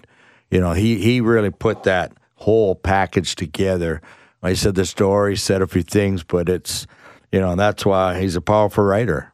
I don't know what he's like on Sportsnet, but I mean, uh, He wears, Uh, he does, that's good. He wears a suit well. That's for sure. Ivanka really carries You're us. so much No, nicer I than watch the Ivanka. show a lot more now than I used to. So there you go. But uh, no, he's just a great man, and I respect him Thanks, for Dennis. all his, his stories. And I know he's written a few books now, and and I'd be look forward to the next one. But uh, he's Canadian just uh, best-selling author. Uh, so he's doing he's he's done really well. But it's really been a, a pleasure getting to know Ken, and, and I've done a few events with him now. So it's been uh, it's been great. Ken, I got to ask you. With this book, and this is not your this is not your first book. This is not your second book. So you start, and you you know you, you kind of get the idea of what it's going to take each time, right? Right. What is it with this book that you think you know where your growth was and what you're most proud of now? Well, this was my first autobiography, right? So I had to write in somebody else's voice, which was a challenge at first. Uh, the other thing was um, we had to go back over some stories. As Dennis said, we learned to trust each other as this went on. So from our, w- I'd go over stories again because Dennis would be able to put a little meat on the bone and give me more details. And you know, maybe at the at the first meeting he said, you know, and then I had a tough time. But then the 3rd fourth meeting, I go, what was the tough time? Bring me to that tough time. So I just, uh, man, it was a challenge. It was because it when you're writing your own book, it's easy. You know the details, were right? there. I was there when I'm writing Dennis's book. I gotta get all this stuff out of him. And like he said, at first we don't really know each other, so he's kind of just given, I guess, maybe a just generic media interview. right. Whereas by I guess what 18, 19 hours into the taping. I mean, I'm, I'm t- I've, I, ta- I talked to his, I mean, I talked to his geez, yeah. sons, his daughters, his ex-wife, his, like, I mean, I ta- his ex-teammates, his ex-buddies from growing up. I talked to maybe what twenty other people just to get a shape of of who Dennis was, and I inters there's some quotes at the head of every chapter from from other people we talked to, and I mean, I don't know. I, I was like I said, we were with him. Uh, we were together in the hospital three days after he had open heart. and, Like, g- so you connect and you become friends. Ideally, I think if you want to, you want to give an accurate representation of the person, which I hope I did. Uh, I think one of the nicest comments Dennis gave me so far, and he just gave it to me about an hour ago. And I said, "Did your kids read the book?" He said, "John read it. John's Dennis's son." And he said, "It was great. Wouldn't change a thing." To which you said, "If if anyone was going to be critical, of it, it would be John." Definitely, yeah. So that was nice. And I must say, Yeah. this man has the nicest kids you would ever want to meet. John, Sarah, and Jay Lee. Right. Oh, thank you. Oh my goodness! Like just like the nicest kids in the world. I'm I'm literally talking to John on the phone just in my backyard, and John's got a five year old and a three year old. I got a kid who's about to be five, about to be three, so we can relate. But just and I mean, Dennis's family's going through stuff as you're writing the book, so there's all kinds of stuff that's happening, and it was it was a challenge, but it was a fun one, and uh, it was it was a it was a pleasure to to work with a guy, and I'm so glad that his story's out there because this is a guy who should be appreciated for what he did. What is it? 878 points in 888 games. correct. That's pretty massive. And I don't care what era it's in. Uh, somebody had to score the goals. And this guy, as I learned from a lot of ex players, would go into some big boy territory to score some pretty nasty goals. Well, I was I was looking at some of the players who like gave you testimonials and stuff, and there's Right on the some back there. big names in here. some- um, Oh yeah, here we go. So you got Phil Esposito, Wendell Clark, Dennis Savard, and Marcel Dion wrote your Right. forward. Yeah, that's awesome. Yeah, how how do you know these guys? I mean, besides just as a played player. well. I guess I played against them a lot of Yeah. guys, and then, then I've I've done a lot of different events with with players and all that, and and Ken had uh, contacted all, uh, pr- pretty much Yeah. all these guys, and and and to read their comments, uh, you have a lot of respect for them, but also what they said about me. And I think that that goes a long way, and and that I realized that hey, I must have been not a bad hockey player. I must have been okay because I was always I was always told I was too small to play and in a big man's game, and and and to hear comments from these great hockey players means a lot to me. That that I did something as a kid, made it, and. Uh, yeah, I have a lot of respect for all the guys that say it. They're my teammates, uh, my peers, all that. Yeah. There, there was a great quote from Eric Lindros too. It didn't make it onto the back cover. I wanted it to, but he Eric basically said what a lot of people said. He said, "Oh, Dennis showed up at my alumni things. I love Dennis. He's such a great guy. He's great with the players. I didn't know he scored sixty goals. Then I found out. I was like, whoa, you know, that's that's that, and that's coming from a hockey Hall of Famer, Eric Lindros. that's I'm good. paraphrasing, but." Did not play that long after you did. Yeah. No, that's right, yeah. Eric probably would have had Dennis's hockey cards just like every other kid. Exactly. yeah. What is the reason that this is a forgotten 60 goal season? Uh, the reason? Well, I, I- I think that if you, as, as we said, mentioned earlier, I mean, there's not, uh, when you do talk about the 60 goal scores, my name does not come up, you know, unless you're maybe in Washington or something, but it really doesn't come up. And I've been in, uh, conversations with people and, and trying to get all the names of the players that have done done that. Uh, I think what happened was that I was in an era era and then with teams that were not really uh, successful or didn't get a lot of exposure. And So I am the unforgotten sixty goal man. You, When you bring up a sixty, as you said, they'll talk about the Gretzky, Lemieux, and Solani. Brett Hall, Solani, Yeah. mm-hmm. and all that. Uh, uh my name does not come up at all. Mm-hmm. And, No, and so- when you s- you score 60 and you're 32 behind the league leading goal scorer. right, right, Yeah, right, you scored. right. You scored sixty the year Gretzky broke the record. Got well, 92. set the record. Ninety-two. It's Yeah. unbelievable. You know- Gretzky was a good season of goal scoring ahead of sixty. Yeah. You know, I used to when I when I go to the airport and go to fights and stuff, and I wear hats sometimes, Federo hats, and not all the time, but and I, I dress black a lot. And when I go in there, I go uh, to, to recognize. I go, uh, um, "Where's your your musician? Where's your instrument?" They think I'm in a band. it's unbelievable. I go, oh, no, I'm a hockey player. You should travel with got- hockey sticks whether I you say need I'm to a- or not. I am a hockey. No, they're already down. You know, they're already in the you know uh, underground and with the light with the bags. But it's kind of funny that it's I get asked to be a. You must be a musician. I go, wait a minute here. You know, and I'm a hockey player. I'm Uh, with you, those know, guys. you don't look like a hockey player. So I get that a lot. And it was just, you know, that's just the way, the way it is. I mean, you can accept Well, it's, it. it's go on. appropriate how your book starts. Yeah. Yeah, Daddy O, I'm Dennis Marouk. Imagine. As as we're on the Gretzky thing, can you bring up the time you big league Gretzky when your brother brought him to your house after your rookie year? Oh yeah, that that's was that right. was awesome. I was in. Well, of course, lived in Rexdale, and and um, we went to West Humber Collegiate uh, High School, and, and and Wayne was there delivering awards. He's good friends with someone else that was at the school. So my my I was at the house, and my younger brother brought Wayne over, and he was already playing, and I said, well. I said, "Well, I'll see you on the ice, kid." You know, that's what I said to him in the backyard. Gretzky's I- 15, 16. That's what I said. I was kind of cocky, you know. I was only playing, and he had, you know. I was Oh, playing- by the way, you got to Yeah, pick up yeah. the book just for Dennis's mustache. By the way, By mustache, yeah, the Fu Manchu. It's meaner- that's meaner than Clark's. So yeah. you know, yeah. So and then Gretzky, and I think at one time, or, like I played against him all my whole career, and and uh, he he says, you know, you don't have to hit or you don't have to fight or stuff like that. Just go score goals and make plays. And I looked at him, I go, are you going to start fighting now? So I'm not going to change my game Mm-hmm. Yeah. because you told me I have to change it. No, I've been successful the way I play, and that's where I am. So that was kind of cute. I was that center. I think I won the face off too. Yeah. oh, that's important. You know, it's Funny, Marcel Dion is the guy who writes the forward for this Right, book, and right. you Oh. could argue that Marcel is in a similar position to you because to me, Yes. Marcel Dion is the forgotten '80s, You're ex- '70s, and '80s you're superstar he exactly was right. he was a stud in the Oh, yeah. '70s too. Yeah. but the 2nd Where'd he left play? Detroit, Where'd he play?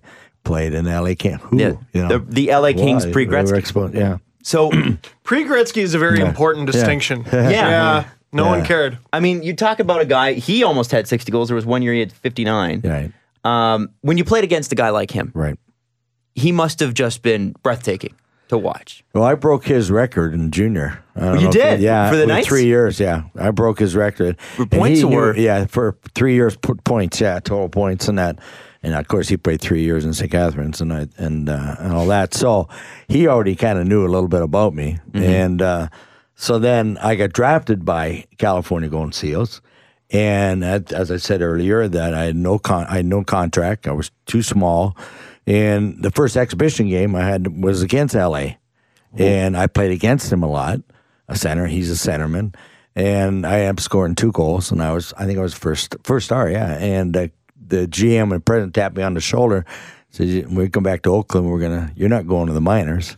We're gonna sign you to a contract." So I was kind of like, 30,000 to sign, 30, 40, 50, and I'm 19 years old. That's big money. Yeah. 75. You, you guys don't know that, but uh, that was a few years ago. A lot of mustache grooming products with that money. yeah. Oh, you bought So- a Corvette in your first season. yeah, that's right. So- that's right. So I had I had some money and gave uh, money to my parents, or they wanted a pool. So you know that was kind of kind of a neat thing. But uh, he just was, uh, you know, what he wrote in there. When you get a chance to read what what he wrote, it was kind of like uh, he was my idol. My favorite hockey player was Bobby Hall growing up as a kid, but Marcel Dion was my because we yes when you said we were similar type players we played in organized teams that were not really w- well publicized or out east or whatever we were out- they were kind of on the back back burner but look what he look what he did in his career it's unbelievable never won a Stanley Cup you know and the numbers on that man what he did but you know this- 1771 so much- Crazy. uh, it's a great I do, I do a lot of different events uh, with them and have over the last few years. And just a wonderful man. He deserves every award because, you know, what he did in a team that was not successful, really. And I mean, what he has did. 49 career playoff games. Yeah, Yeah. yeah. They never really got beyond the second People round. people forget too. Jay Yeah. Bomeister before it was cool. Jay- Yeah. Jay- People Jay. forget how good that 75, 76 Kings team was Right, with him and right. Rogie, Yeah. Mm. or 74, 75. It was a really good team. Yeah. Mm-hmm. So yeah, just a, gr- a great man, and uh, I respect uh, the great comments he he said about me. It was That's great amazing. about us, you know, like we're two pit bulls. Yeah. you know, they say two pit bulls. They, You ever, they- they uh, never stop. right? Yeah. yeah. Well, along the lines Yeah. of you being a pit bull, Yeah. w- was there ever a situation where you're like, ah, I bit off more than I can chew here? I sh- maybe shouldn't have picked this fight. Uh, no, no, no. no, no, no. No, I don't- I don't- not at all. No, I don't That think from so. a man who cross checked Wendell Clark across No, the forehead. I, I, I, I got. And you still got him to comment on the book. Yeah, you know, I can tell you a little bit. Wendell's a a great. I've done a lot of things lately with Wendell, and but the first time when I moved back to Toronto nine years ago, uh, I got involved with the NHL um, alumni and went in there and said, "I'm in. I moved back to Toronto. I'm in town. Anything you got going on, give me a call." So um, I did one little event, and then the next one, I it was with Wendell, and I had to meet him. Um, um, and we were in a bar and he was in a, the tar, stall tables and the, he's already there and I'm walking in and I go, oh, what am I going to say to him?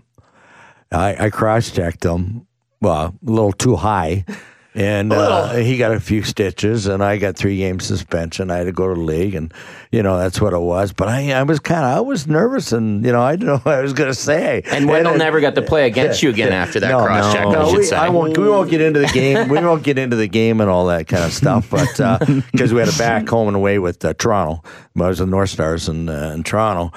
But uh, yeah, and then I, so I walk up there and I kind of look at him and I go, uh, "Hey, how you doing?" you know, and I shook, we shook each hand, and I says, "Listen, I just want to apologize for getting." He says, "I don't worry about it. That's okay. That's the way the game was. That's the way we played then. Sticks were up high, all that kind of stuff. Above the eyebrows. I, I know I stick. I know I probably stick to you too. Crash chat. Don't worry about it. Let's have a beer and have fun. And That's what it was, and I kind of like, and I was, you know, because I, I did get my stick up a little high, but you had to do things like that because because I was beat up. I was a target. I was a goal scorer and playmaker and all that, and and and I I, I was abused. There wasn't too many games that I didn't come out where my body was sore from being slashed, cross checked, or whatever. I still produced, still had to do the same thing, but I gained a lot of respect. If you look at my penalty, penalty minutes I've had, 700, uh, I had plus some there, my pretty good friend. penalty, and they weren't misconducts. Uh, they were like, uh, you know, r- uh, for some fights and some, uh, you know, cross check or spearing or slashing back to the guy that did it to me. But it gave me a lot of respect and a lot of, lot of space and, and like, I'll say one comment with Bobby Bobby Clark after we were both re- uh, retired, and I did an event with them here in Toronto, and uh, he came up to me and he says, uh, "Hey, you little, I don't know if I can say it on the PR." Uh, Can you? Can you? You can He's say where it. they are. Sorry, in the podcast. no, you can I say mean, that. you're quoting him. I'm saying, well, he's, he's a little prick, you know, you know, and and I kind of said, well, I said, yeah, well, so are you, you know, because he'd spear you and I'd spear him right back, and he says, uh, and he said, well, you know what? Every time we played you, we had your number 21 on our board in our dress room circle. Get him. He's going to score goals. If he doesn't score, we're going to win the game. you know, all that kind of Compliment. stuff. So And the that, Flyers so he back said- then he were just said- shy of a prison Oh yeah, gang. yeah, yeah. So I mean, you know, They wore to- orange to and hear, everything. Yeah, hear that from a Hall of Famer, a great player that I played against, Bobby Clark. It's kind of, geez, I guess it wasn't too bad, you know. Yeah. But I gave me, I didn't, but I had to do that. I had to give it back. Otherwise, they They'd walk all over you. Oh, You sure. prick is a Sure. compliment. Well, well, Okay, that yeah, is, yeah. if I may. Exactly, sorry. I think is it chapter eight, Dennis? What was that? Uh, Sorry. chapter eight. Learn to be a prick. You know, it'd be pretty good. that was that was that was my, my buddy Dave Hutchison. Uh, I played in Chicago and uh, and played in L.A. too, with L.A. and Chicago, but uh, and the Leafs. But uh, we met in London, and he said I had a lot of I had good totals in junior, and uh, uh, he's I said, well, I can score, I can make plays, but but really, how, how, what do I what I got to do to make it there? He says, you got to be a prick. I go, oh, okay. What do you mean? He says, well, even in practice, you know, teammates, you got to hit the guys. You got to hit the best guys. The coach is going to want to say, well, here, if you, and then on the ice, when you have an opportunity, you know, you might fight that time, but I mean, you got to hit their best guys. Got to hit them, whatever chance you get, and and so the, then the, they see you doing that, and they go, "Oh, geez, you know, that's pretty cool." So yeah, that's what I did. I just kept going from there. Yep. who was, and we know Okay. who the best players are in the '80s and the '70s, right? We know Mm-hmm. who was the h- who was the guy that you were like, okay, when that team comes up on the calendar, Mm-hmm. that guy gives me a little anxiety. That guy is one that's going to be tough to contain. You're a centerman, right? So you Right, got to be centerman, back for yeah, all the all defensive. centerman, play. You're the right. one that's got to tail these guys. Right. Who's that guy that you're like every time? Man, I hated playing him because he was so good. Uh, you know, the, uh, I played in different eras. So, you know, I played against Phil Esposito Yeah. and Bobby Orr and all those guys. That was their last.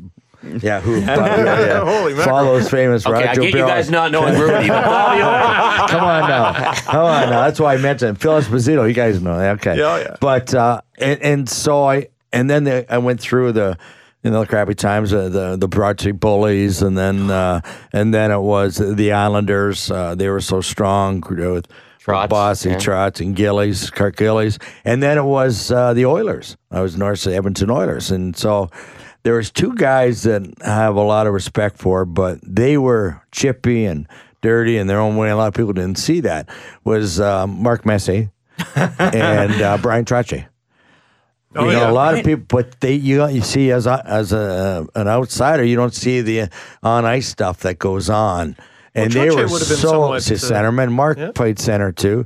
They were so strong and powerful.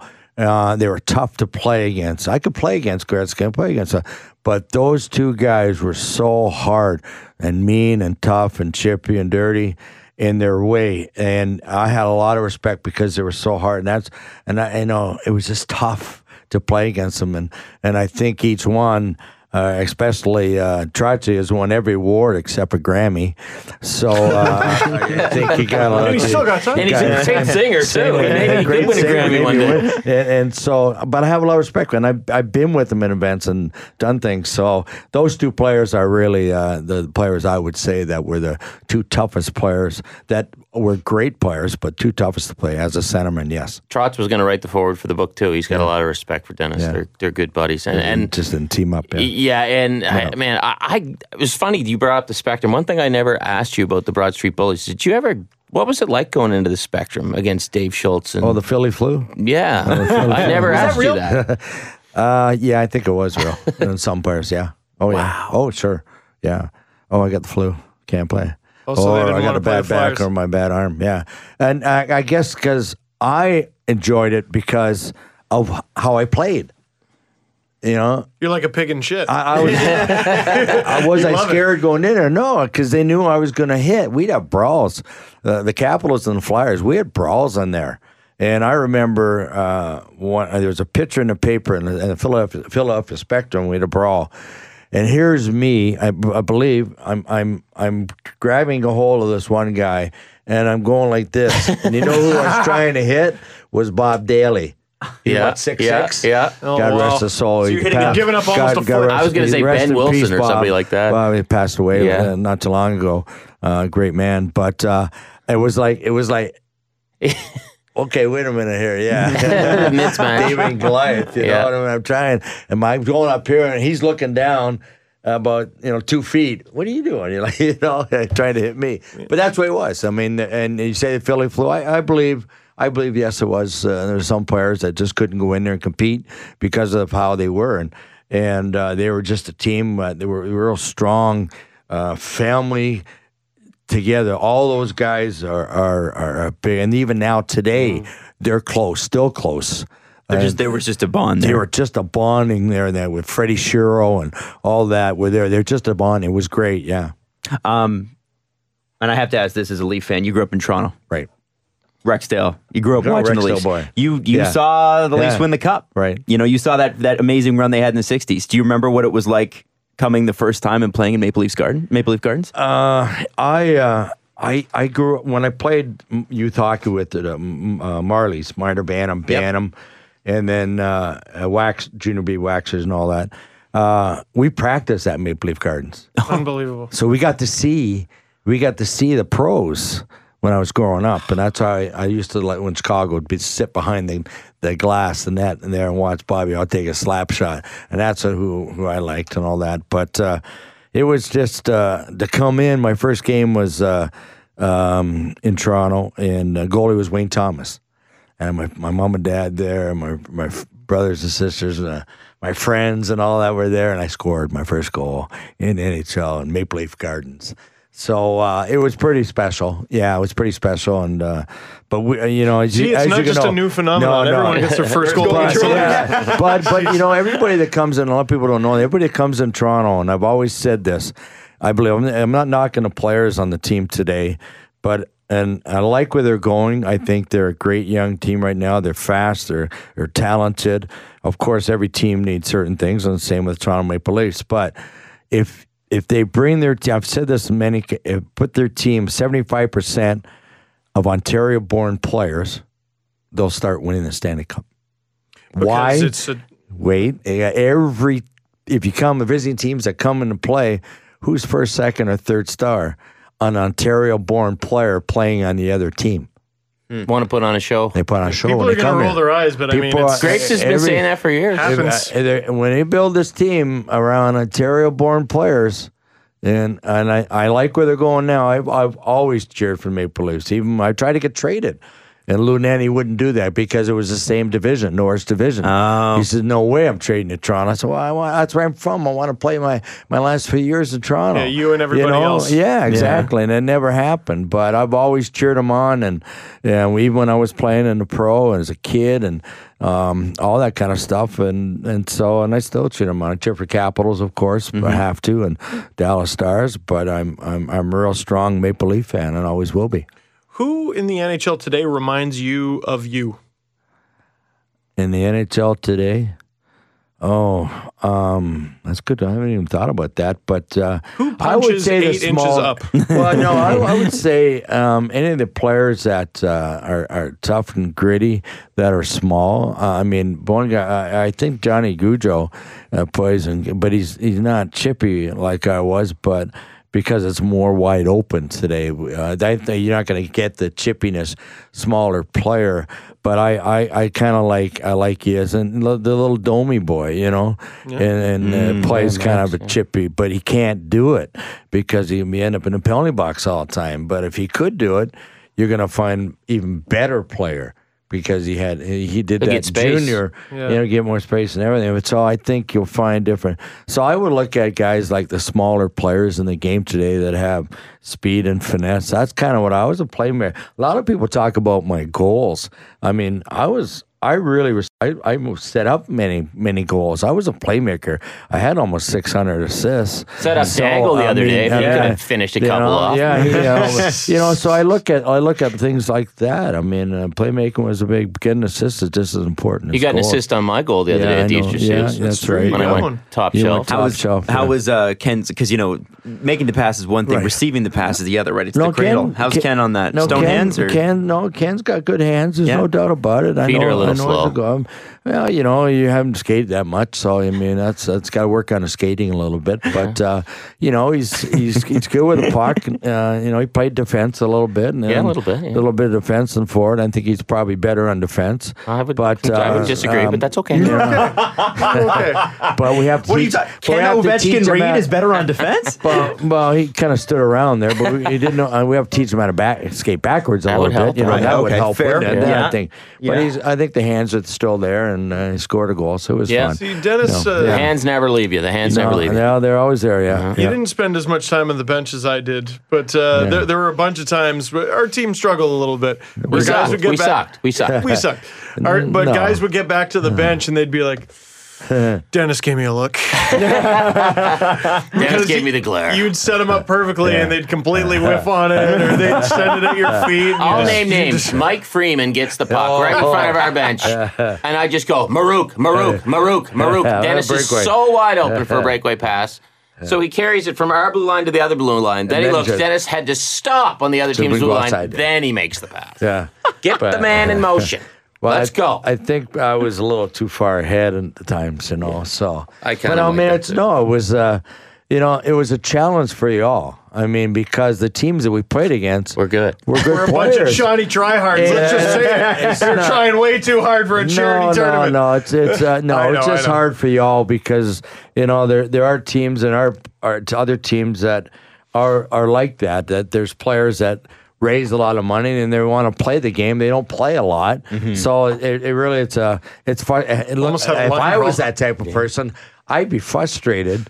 You know, out there playing because what can I do? I can't do too much compared to these guys skating around me all the time, and it's not really fun. So Right. you know, organizers should maybe look at, you know, talent for talent, what, what, you know, the, the organizer of each team saying, well, I've got a stacked Yeah, team. level. I've got a level, a level A team. I, We have level should suck. play against. Well, we have a level D. Well, I kept waiting for the no. call and I never got it. So, So we're level I D. Ne- mean, Next year we need to we I'm- need to bring a I'm a goon good squad. first pass defenseman, so I mean, it would be. Uh, I mean, I Did you also play did- D? I played D. I Oh played- my I- God, Adam's coming next year. Okay, I think you're, I think You're on the first team. pick- first round pick. I think he's a first rounder. kid. Absolutely. Yeah, I think Absolutely. so. Yeah. I- Uh, Dennis, I, Yeah. this is gonna has- come come across no. as the dumbest question you probably No, ever no, heard. there's no Oh, doubt. just- Hey, hey, No. this man I'm did still 20 here. hours of interviews with me. There are no There's dumb no questions. dumb question. Okay. All right, no, that's that's negative. It's positive. It's Go okay. ahead. Yeah. Did you keep all your jerseys? No, You didn't. I had I had a few of them.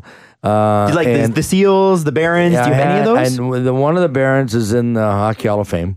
oh, cool. It's in Oh, there. is that- It's kind of neat. Yeah. so it's preserved in the right place. That's yeah, cool. Yes, it is. And my, my 50 goal stick and my 60 goal stick are also there. Um, uh, the jerseys that I had, I'm not a guy that uh, keeps a lot of things. I never was. A lot of guys, some guys were, and s- I was. I just did my thing, and I had jerseys. I gave one- two away to charity. Um, I think I asked my son if he wanted one, and he said, "No, Dad, I got enough stuff." So, um, I donated that one. I sold one, and then uh, no, I don't uh, have any jersey that I wore. My my son's got sticks of Gretzky, Bossy, Lemieux, everyone you can think of. He's got about five hundred thousand dollars worth of sticks. Wow. Famous hockey sticks. Holy. Yeah, in a bag. It's unbelievable. I st- and baseball bats and gloves. I did it all for him. I did it when he was you know when he was young, and I did. it, Uh, I don't need those things. Uh, My my thing is what I did, and and uh, Yeah. I'm, I'm proud of that. That I made it to the NHL, where a lot of kids have that dream and don't get that their chance, and I got my chance and made it. I would just like to see an original California Golden Seals. Yeah, I love that Jersey. old Caps jersey too. I think Oh, that's really underrated with the Stars. Whatever happened to the All Star jersey from '82? Now that was a disco funky kind I of jersey. do have I do have an All Star jersey. Oh, you do. yeah, I do Okay. have the All Star jersey. Yeah, You're an NHL yeah, All-Star. yeah, number twenty. I was number twenty, as a matter of fact. Well, tell the All Star story, Dennis, from Uh, that's '82. the one with the stars and the Oh, Yeah. stars and all that. Yeah, Oh, that's yeah. cool. Uh, Okay. What's that? Well, the Yeah. 1982 All Star game is in Landover, Maryland, Right. home of the Capitals. Right. The last man introduced Yep. is this man right here. Comes out on the ice. It's on YouTube. Standing O. So, and that's kind of what the, what the book was all about. You know, you, you go to lunch with President Reagan. You're the king of the 1982 All Star Game and Then you're a deckhand in the middle of the Gulf of Mexico. These are stories. These are stories that Yeah. do not happen to everybody. Yeah. Oh, So, there's some yeah. bad ones too. Yeah, Yeah. toast to the town. yeah. Might not have kept a lot of stuff, but you got a lot of stories. And Yeah. That's that's Yeah. what the Kept our jersey from the other day, though, right? From our I big can't listen, like, do you need it back? No, no, it's yours to keep. I'm You framing gotta- that. You got to Okay. frame that. You got to frame that. Yeah. Yeah. Framing Oh, it, I'm gonna be like, I had three face-off wins, Yeah. one clean to you. Yeah, that's right. Yeah. Didn't get Sweet. hurt. Didn't get hurt. That's my most important Didn't thing get when Oh, I'm hurt, fell done. down. I, I almost wrecked myself on the bench. You're actually. talking to an idiot who oh, wears a I remember Gretzky Joe that. foot. That was a No, good one. Yeah, that one. You missed the the one on bench. the bench. Yeah. Yeah, he missed the bench. He fell. can move You- fast, You, though, did eh? fall down. You did. You didn't almost. You did fall down. Came He out of nowhere. was flat down on flat down on the back by the bench. Did you jump must the have boards at been any footage. point, Dangle? Like, for a shift change, did you jump the boards at any point? Oh my God, no! Okay, Oh, that- that's the We're best. gonna do that next year. Yeah, he never Yeah, jumped well- the boards. That'd be good. Yeah. Yeah, you I see wanted that. to give it a shot, but I also didn't want to slice anyone's neck or Yeah. you know, be responsible for any. There stupidness. was a guy, and you might remember this, Dennis. Mark Lofthouse. He Mark played for your, Lofthouse, I played your Capitals, Caps. yeah. He was a big sniper Yeah. in Hershey. Yeah. Were you playing the night in Vancouver? He got a hattie, but one of the guys jumped the boards, and he had his gloves off. Guy put his That's skates it, no, through his yeah, fingers yeah. in Vancouver, and Lofty Lofthouse is from Vancouver. Blood that. everywhere. He's semi blacked out. This is in Hockey Card Stories one. there you go. They go up. They stitch him up. He goes out and snipes the hat trick Oh, Yeah. first start. No, he didn't. Yeah, and a week later they sent him back to Hershey. yeah, Oh my God! Yeah, Wow. yeah, he was up and down. Wow. Good man. yeah. He was a good man. He Yeah, was I a good guess, player. Yeah, little but bit. that happens. Oh my god, that happened a lot of the time during that time in Hershey Ca- Ca- Caps. We went through a lot of different players. It was like hmm, it's a little circle. It was tough. But they Yeah. saved his fingers Yeah. and he got a Yeah. hat trick. I was gonna say, what's the worst injury you ever got? But I'm I'm gonna bet Oh. nothing beat open heart surgery. Uh, yeah, I would say no. I, I shattered my kneecap. that sounds pretty bad. Um, I had a meet, meet a MCL done in, in my early career, 78, I believe it was. And then uh, in 88, uh, I was playing for the North Stars. Herb Brooks was our coach. And uh, I slid out the block a slap shot. My shin pad moved. Oh. Shin pad moved. And, uh, and, uh, Were they so- even plastic at this point, or were they still leather? a little bit of plastic. leather. I think you're right. I think you're right. I think they were leather on the knee part, but it rolled like the puck. Grant Lydiard shot the puck, and um, he was and he was, he was playing for Washington too, and and I slid out. I was at top of the circle, and if you got the puck up higher, it would have been fine. I had no problem. But boom, and I, I got hit. I, I and at the Met Center, uh, you have to. It's lower, so you walk up stairs to go to the dressing room and all that on the main level. And and that's that's what happened. I went up dressing room. They opened up my shin pad, looked at it, put some ice on it, and look. He said, "Look, a little swollen." Doctors looked at it, and I went down, put my equipment on, and go back down the steps to go to the rink. Well, I put my right foot down, and I put my left foot on on the step, and I just fell right down right to the hospital and they opened up and it was all shattered put it all back together pinned and wired it took about six months uh, then they tried to take the pins and wires out go back playing and, and i just wasn't comfortable with it and that's when i retired Can I can I give Yeah, you guys a yeah. quote from the book? Please do, From yeah. Brian Bellows, chapter forty four. Ouch! This is about when Dennis blocks the shot. This is Bellows. I remember him blocking the shot. We were all like, "What the f- is he doing?" guys just didn't do that back then, and they didn't. There was one or two guys on the team that would block a shot. Craig Ludwig and his giant shin pads would for Montreal. yeah yeah Well, it's- so that's what like like Lou- like her brooks says you know they're, they're a good guy you know, goal scorer blocking slaps blocking a shot killing a penalty what do you mean what's he doing so that's what i was I can't believe you even tried to block a shot with those, So that- like like you said, leather pat. The, the puck hit me. At, like I, we joked, blocking a shot. Like I didn't even mean to block the thing; it just happened Yeah. to hit me. But You with didn't feel today's it. equipment, you're RoboCop. Yeah, bro. exactly. Exa- And that's one of the problems yeah, with today's yeah. games is you are a robocop. You're too indestructible. eh? You are too indestructible. You're- then you're- your if you're not injuries. afraid of hurting yourself, then you're definitely not afraid of hurting anybody else. Um, was and, and I, I I know we keep like I know we're running out of time here, but I have to ask. We this got all the question. time in the Yeah, world. yeah, yeah. Herb Brooks. yes You played for him. Right. We all know the 1980 speech that he gave. Was Right. he that inspirational all the time? Oh, I, I, I believe he was. I think it was more towards young players. Okay. When he became a, uh, a coach in the NHL, it was a little different. A little different. And you're, you're talking with man on man. You're not talking man with boys, Right. Young men. So I think that's what his success was totally different. And uh, I'm sure that, uh, you you know, any young player that was involved with that would say that was unbelievable. Uh, the whole miracle on ice, the whole thing, and I was watching on TV as well, and and it was just great. It changed the way hockey is today. Um, there was not a lot of conditioning before that uh, in the NHL. There wasn't. Uh, uh, and I think it changed the whole outlook of the United States hockey, uh, their strength and everything, how they became, and as well as the Canadian players and that, uh, how important it is to be strong, to work out, get ready for camp and all, and go do that throughout the season. And that's where it really changed. And he got them working that strong and powerful and working out and things like that. And and that was a big part part of how they could compete against the best Russians. And that's and I believe that's why they won. That uh, that was something conditioning. we talked about Yeah. Mm. at the draft party. Was uh, you know I'm I'm trying to sound all smart, and I'm like, you know, my friend and I looked at some statistics, and in 1985 is when goalies stopped sucking, and that's really when the game changed. And he's like, well, I think it's when like hockey players became athletes. Yeah. after Yeah. Miracle on Ice. Oh yeah, yeah. You know, you, you heard about that smoking in the dressing room and all that. Kind of Oh stuff. my Yeah, God, yeah. Mario Lemieux between shifts or Well, whatever. no, just- uh, Key. everybody. I mean, our coach come Oh, in. yeah. Our coach would come in and uh, and uh, after the first period, and, and he'd want to say something to the team. Now there's only maybe five or six of us in there. Where's the rest of them? They're in the bathroom in the other room smoking. unbelievable. Oh, guys are small. Yeah. Wow. I think it was true. If I don't remember the story, but uh, Big Al. uh, Yeah, Brady yeah, yeah. In Tr- Maple Leaf Gardens. Uh, uh, I think it was Brophy was coaching him, and he, s- and he wasn't playing well, and he sent him to the end of the end of the bench where they have the seats right. Right Yeah. beside the bench, the spectators, and it was open, and he sat on it. He told his trainer to go get him a cigarette, and he lit it up, I believe, right there on the bench. He used Unbelievable. to Out of light his smokes with a Yeah. with his blowtorch Yeah. for curving Yeah. sticks. He doesn't, he doesn't, he doesn't smoke anymore. No, no. he Can doesn't I- smoke can I anymore. just yeah, bring but it I- back? There you go. Hey, this because- is Dennis yeah. Hmm. being modest again. So ca- he mentioned he played for Herb Brooks, but this is Dennis being modest again. And this was kind of like be, doing our interviews. Hmm. So he'd say, "Yeah, Herb was great," but I'd say, well, "Tell me more about Herb." You're basically talking to a guy who was the de facto assistant coach for Herb when Hmm. when he was injured after he blocked that shot. So Herb kind of says to Dennis, uh, you, "You can take it over." Well, yeah, I kind of like because uh, you know you got the games and that, so you're pretty much. So I would go into the, mi- before the game and and it's probably about f- he come in at five o'clock and I get in about five fifteen and sit down and we talk and he'd ask me to look at different things for the game, help him out, uh, look at the other team or or you know, in between periods come down and tell me and all that. So I'm sitting there and then and then all of a sudden he go I go. Uh, he, I looked at him. I go, "What's the matter?" He goes, "Well, I'm I'm just waiting for a phone call." I said, "What kind of phone call?" Uh, I'm waiting for Lou Nanny to call me to tell me who's playing.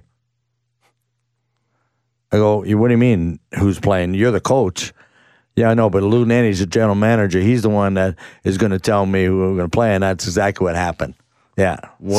So certain guys, you know, if they, if you if you weren't playing, if if you weren't playing well during the game, guess what? You weren's playing because Lunani's going down now, and so they had a hard time working together. I would Herb Brooks imagine. and Yeah, a little Lunani. bit of meddling. That was the, the the success of Minnesota hockey. Lunani was involved. Herb Brooks was involved. Uh, a few other uh, name gentlemen were involved, and Mariucci. John, John yeah. Mariucci is famous, and, and and they always said, "Can these two guys work together?" Answer was no. And the answer is no. Exactly. I was boss around involved with Herb that Brooks. and all that. So it's you know, but that's just how he operated his there's nothing wrong with that. It's just how he operated his team there. And that's uh, you know, other maybe other teams do it too, but that's the way he did it. And it's- that's not is that right or wrong? Who knows? But uh, It was what it yeah, was. yeah, exactly. And you played with Dino Cicerelli as well? Ciccarelli, yeah, he certainly did. Yeah. Great man, yeah. Yeah. Yeah, another guy, that, you know, one of those, I think, unsung guys, undrafted and signed as a free agent and became one of the best goal scorers in the entire Yeah, league. one of those guys in the conversation of best to never win the He had cup. probably Yeah. he did probably have the black, best black book too. Black Buck. I, I think I know where you're going with that. We're playing with Dino at Paul Coffey's Easter Seals Yeah. tournament Oh, this yeah? weekend Yeah. too. And And that's in Kingston, right? uh, No, the- Vaughn's tournament's in Vaughn. Vaughn. Oh, it's in Vaughn. Okay, because I know Paul's going to be up this there in Friday. Kingston for hometown We'll be hockey on on, the next Sunday. Friday. Okay. Yeah, so th- there's more than one of these tournaments. Where Um, Right. where are the next ones? And if any of the locals want to play, where can they play? Well, the next after this one, the next one's in Oakville. Brad Mace. Brad Mays, yeah. Brad Mace, uh, not 16, 17. Google Easter uh, Seals the day charity of my hockey. birthday, November 17th. I'll you be go. playing. I'll be on on the ice. Yep. There you go. Uh, the next one after that uh, is in Kitch- Kitchener, Cambridge. I think Ricky so. Yeah. Vives. Ricky Vives. Yeah. yeah, twenty first, twenty second, So just yeah, just Google Easter Seals charity hockey. You can sign up or you can donate. Mm-hmm. Yeah. Uh, money goes to kids with physical disabilities. Who doesn't want to help kids with physical disabilities? So Dennis spends a lot of time playing in Right. in those tournaments. I get I do the odd MC gig for them. It's it's a lot of fun, and I mean for these guys, they get to see their old teammates, right, and tell some war stories. And And, and to we give got- Mm-hmm. you an idea of like the charity that you guys are uh, helping yeah, out, you're like, connected to it. Yeah, That's my, awesome. Mm-hmm. my family uh, went to Easter SEALs camp when I was younger. My sister has physical disabilities as well as some other things. And when Mm-hmm. we went to Easter SEALs camp, like it was, it was a rare opportunity to do things outside of our own house Right. as a family, Right. Hmm. just like any other family. It was a, an extremely rare thing, but it was it was so fun, Hmm. and uh, they they really made uh, you know all the kids feel included. They made the siblings of the kids feel included, Hmm. um, which is what I got, and they they showed the parents a good time. They had like a casino night and stuff like that. It was it was great. So if you're you're helping out that sort of thing as as well awesome. as as well as uh, much more. That's Yeah, great. It's Yeah, a good, great it's a problem. good time, and you get to humiliate yourself around NHL guys who can actually play the game. I know. I, I just go out there and I'm, I don't, I don't belong here, but it's a lot of He didn't fun. give me any looks. I got a wink. I'm doing. I I'm didn't get a doing. A, look. I'm doing a charity event in uh, Houston, Texas, December second for uh, Hurricane Harvey. Amazing. Raise some money. Yeah, we're doing a hockey game there. Yeah, it's, it's funny. There you Looking go. Well, we got forward some to that. Texas Yeah. listeners. I'm Yeah. sure yeah, they'll come so out. it'll be good. And uh, yeah, and then I've got uh, November 10th. I'm at the expo coming up. Yeah, we're at the Sports Card Report Expo on at the- Friday at five five to six thirty at the International Center Sports Card Expo. Where That's right, yeah, me and yeah. all my geeky hockey card buddies go. So Dennis and I will be signing books there. Mm-hmm. Signing books. How come on much? down. Oh. How much money will you be out at the end of that day? Ah, you know, my wife is a frequent listener of your podcast, so Is Mm-hmm. that's she the, actually? I'm no, sorry. but that's the only question I'm going to decline to answer today. and, and, and also I got November 25th. I have a launch. Oh, November 25th. fifth and uh, at uh, the bottom line uh, from four thirty to seven thirty. The Caps are in town. Caps are playing the Leafs, so we want to have all those Capital fans that live in Toronto to come down to the bottom line four thirty to between four thirty and seven thirty. So I can uh, buy a book, get an autograph. I'll be there. Mm-hmm. That's right. As well as Leaf fans can come too. and hopefully Ovechkin doesn't score like he always does against the Maple Leafs Right. because Completely. he just He tears scores them against a apart. lot of teams. doesn't Well, he does, but it seems like the Doesn't Leafs have to are be his just team. the Leafs. No, no, uh, no, no. Nathan Walker hat trick in overtime. uh, Saskatoon That cries. guy, So that guy can score anywhere. Yeah, he's he's just a, Unreal. A, great, great scorer, strong man. Yes, when he scored 65, did Yeah. he break your record? yes, he did. Son of a Yeah, gun. okay, yeah, thank you. But he won't. He's already told me he's not going to touch the other record. There's no way he's going to. I get the total points. Right, I'm 122? One hundred no, thirty-six. 136. Uh, yes, and he said, I, "No one's going to touch your 76 assists." He says, "You're going to have that record. That's yours." That's nice. So I was kind of nice, yeah. And I did follow. they did when the, the the year he did beat me. I was I think I had the record for 20 plus years, whatever, Yeah. for most goals. And uh, and they were get they were going game by game with them uh, with me, and and it, we're identical you know how many, how many goals we had like in the 55 and 50 it was like identical identical games and all that and then uh, and of course they i was skiing i was living in aspen and they called me and said would you be interested in talking or if we, he breaks the record record and I, I thought they'd bring me down i thought they'd say come on down well there's another unforget there's another f- unforgettable Exactly. well who who's well, dennis Maroon coming down to honor uh, well I, wh- what did i do before you know, before he get the 65, you know. So I, I, I didn't have, you know, I didn't get, a- I, I got a phone call. Jeez. Gr- Uh, you know, Thanks. uh, uh, yeah, um, what do you think of uh, uh, Gretzky, um, uh, not Gretzky, uh, Ovechkin, uh, tying your record? Well, I've been following him for for the last month. Of course, I, I think it's great. I'm cheering him on. thanks for asking. yeah, I'm cheering him on. And then when they call me next day and an article they're out, I says, yeah, that's great. And then over the years, I said, well, well everybody's asking me, how come, didn't they invite you down? Didn't they give you some kind of uh, help with the recognition of uh, the two guys, the old and the new, or something like that? And I says, yeah, right. So I never did. So it's kind of like a lot of things that goes along with the book about you know the recognition. I mean, am I pissed at it? No. Am I gonna you know do something about it? No. I just if it ever happens, great. So I'm, better than I'm me. I'd more. be pissed. I'm more. I- I'm more. Uh, you know, I did my thing. You know, if things, if I get recognized for certain things, it'd be great. Like uh, Ken, we talked about my dad, who's who's not, who's ninety three years old, and he's uh, I hate to say it, he's all skin and bones right now, and but the brain's still there, and it's just like any time, and so that's kind of the recognition. If, if I get uh, recognized for something, it's to my it's to my parents for what they did for me um, all along, and that's what I've tried to do. I know I talked about a banner in London.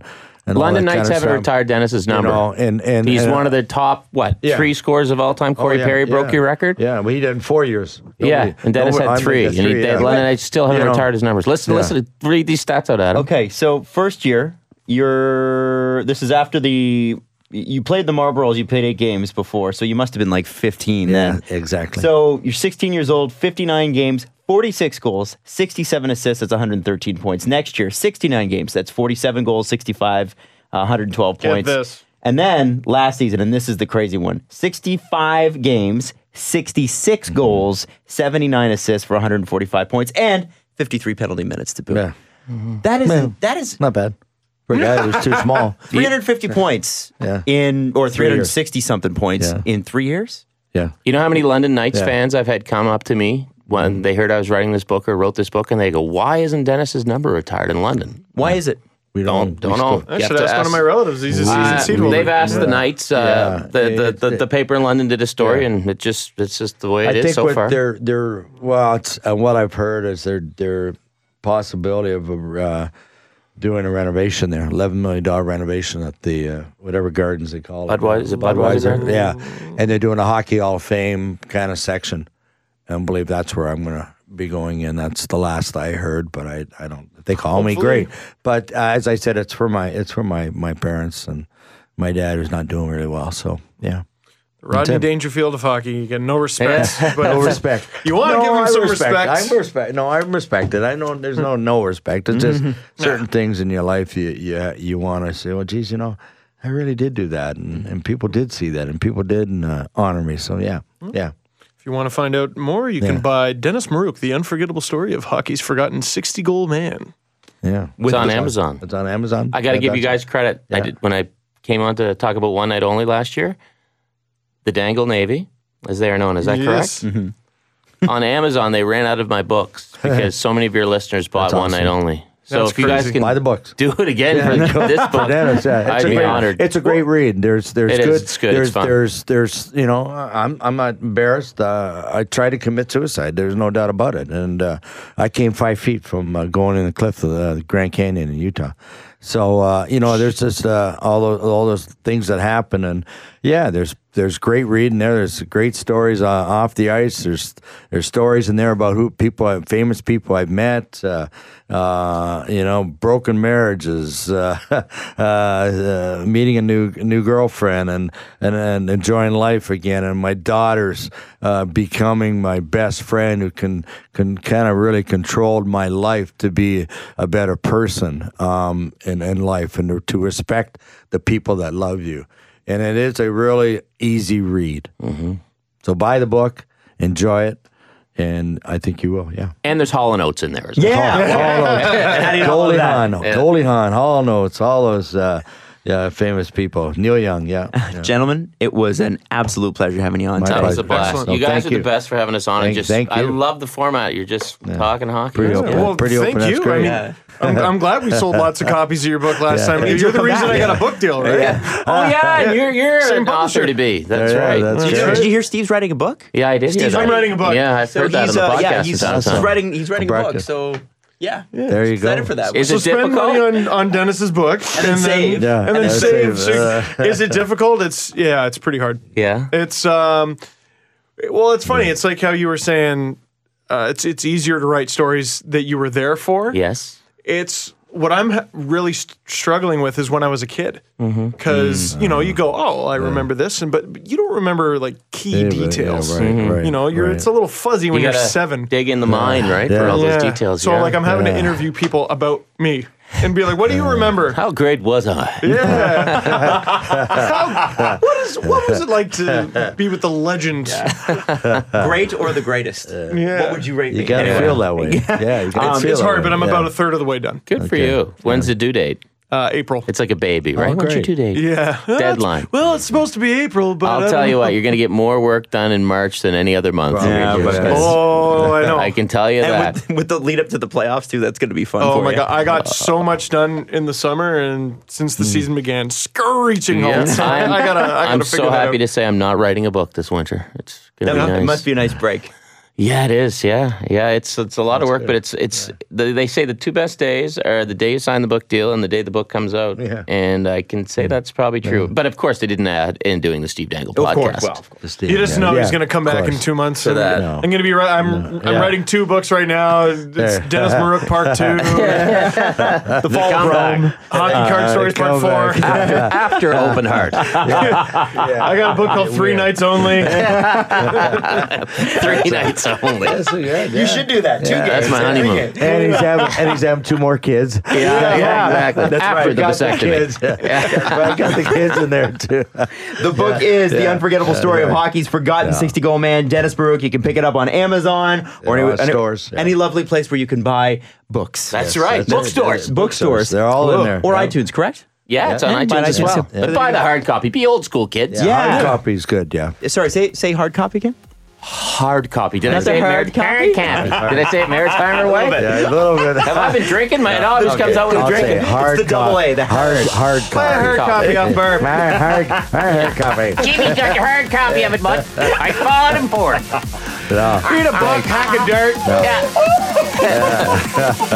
Break off. Give me the hard All right. Okay. Follow the guys on Twitter at Steve underscore Dangle, at Adam W Y L D E, and at Jesse Blake. The Steve Dangle Podcast. Brought to you by Panago Pizza. Order at panago.com and stuff your face with deliciousness.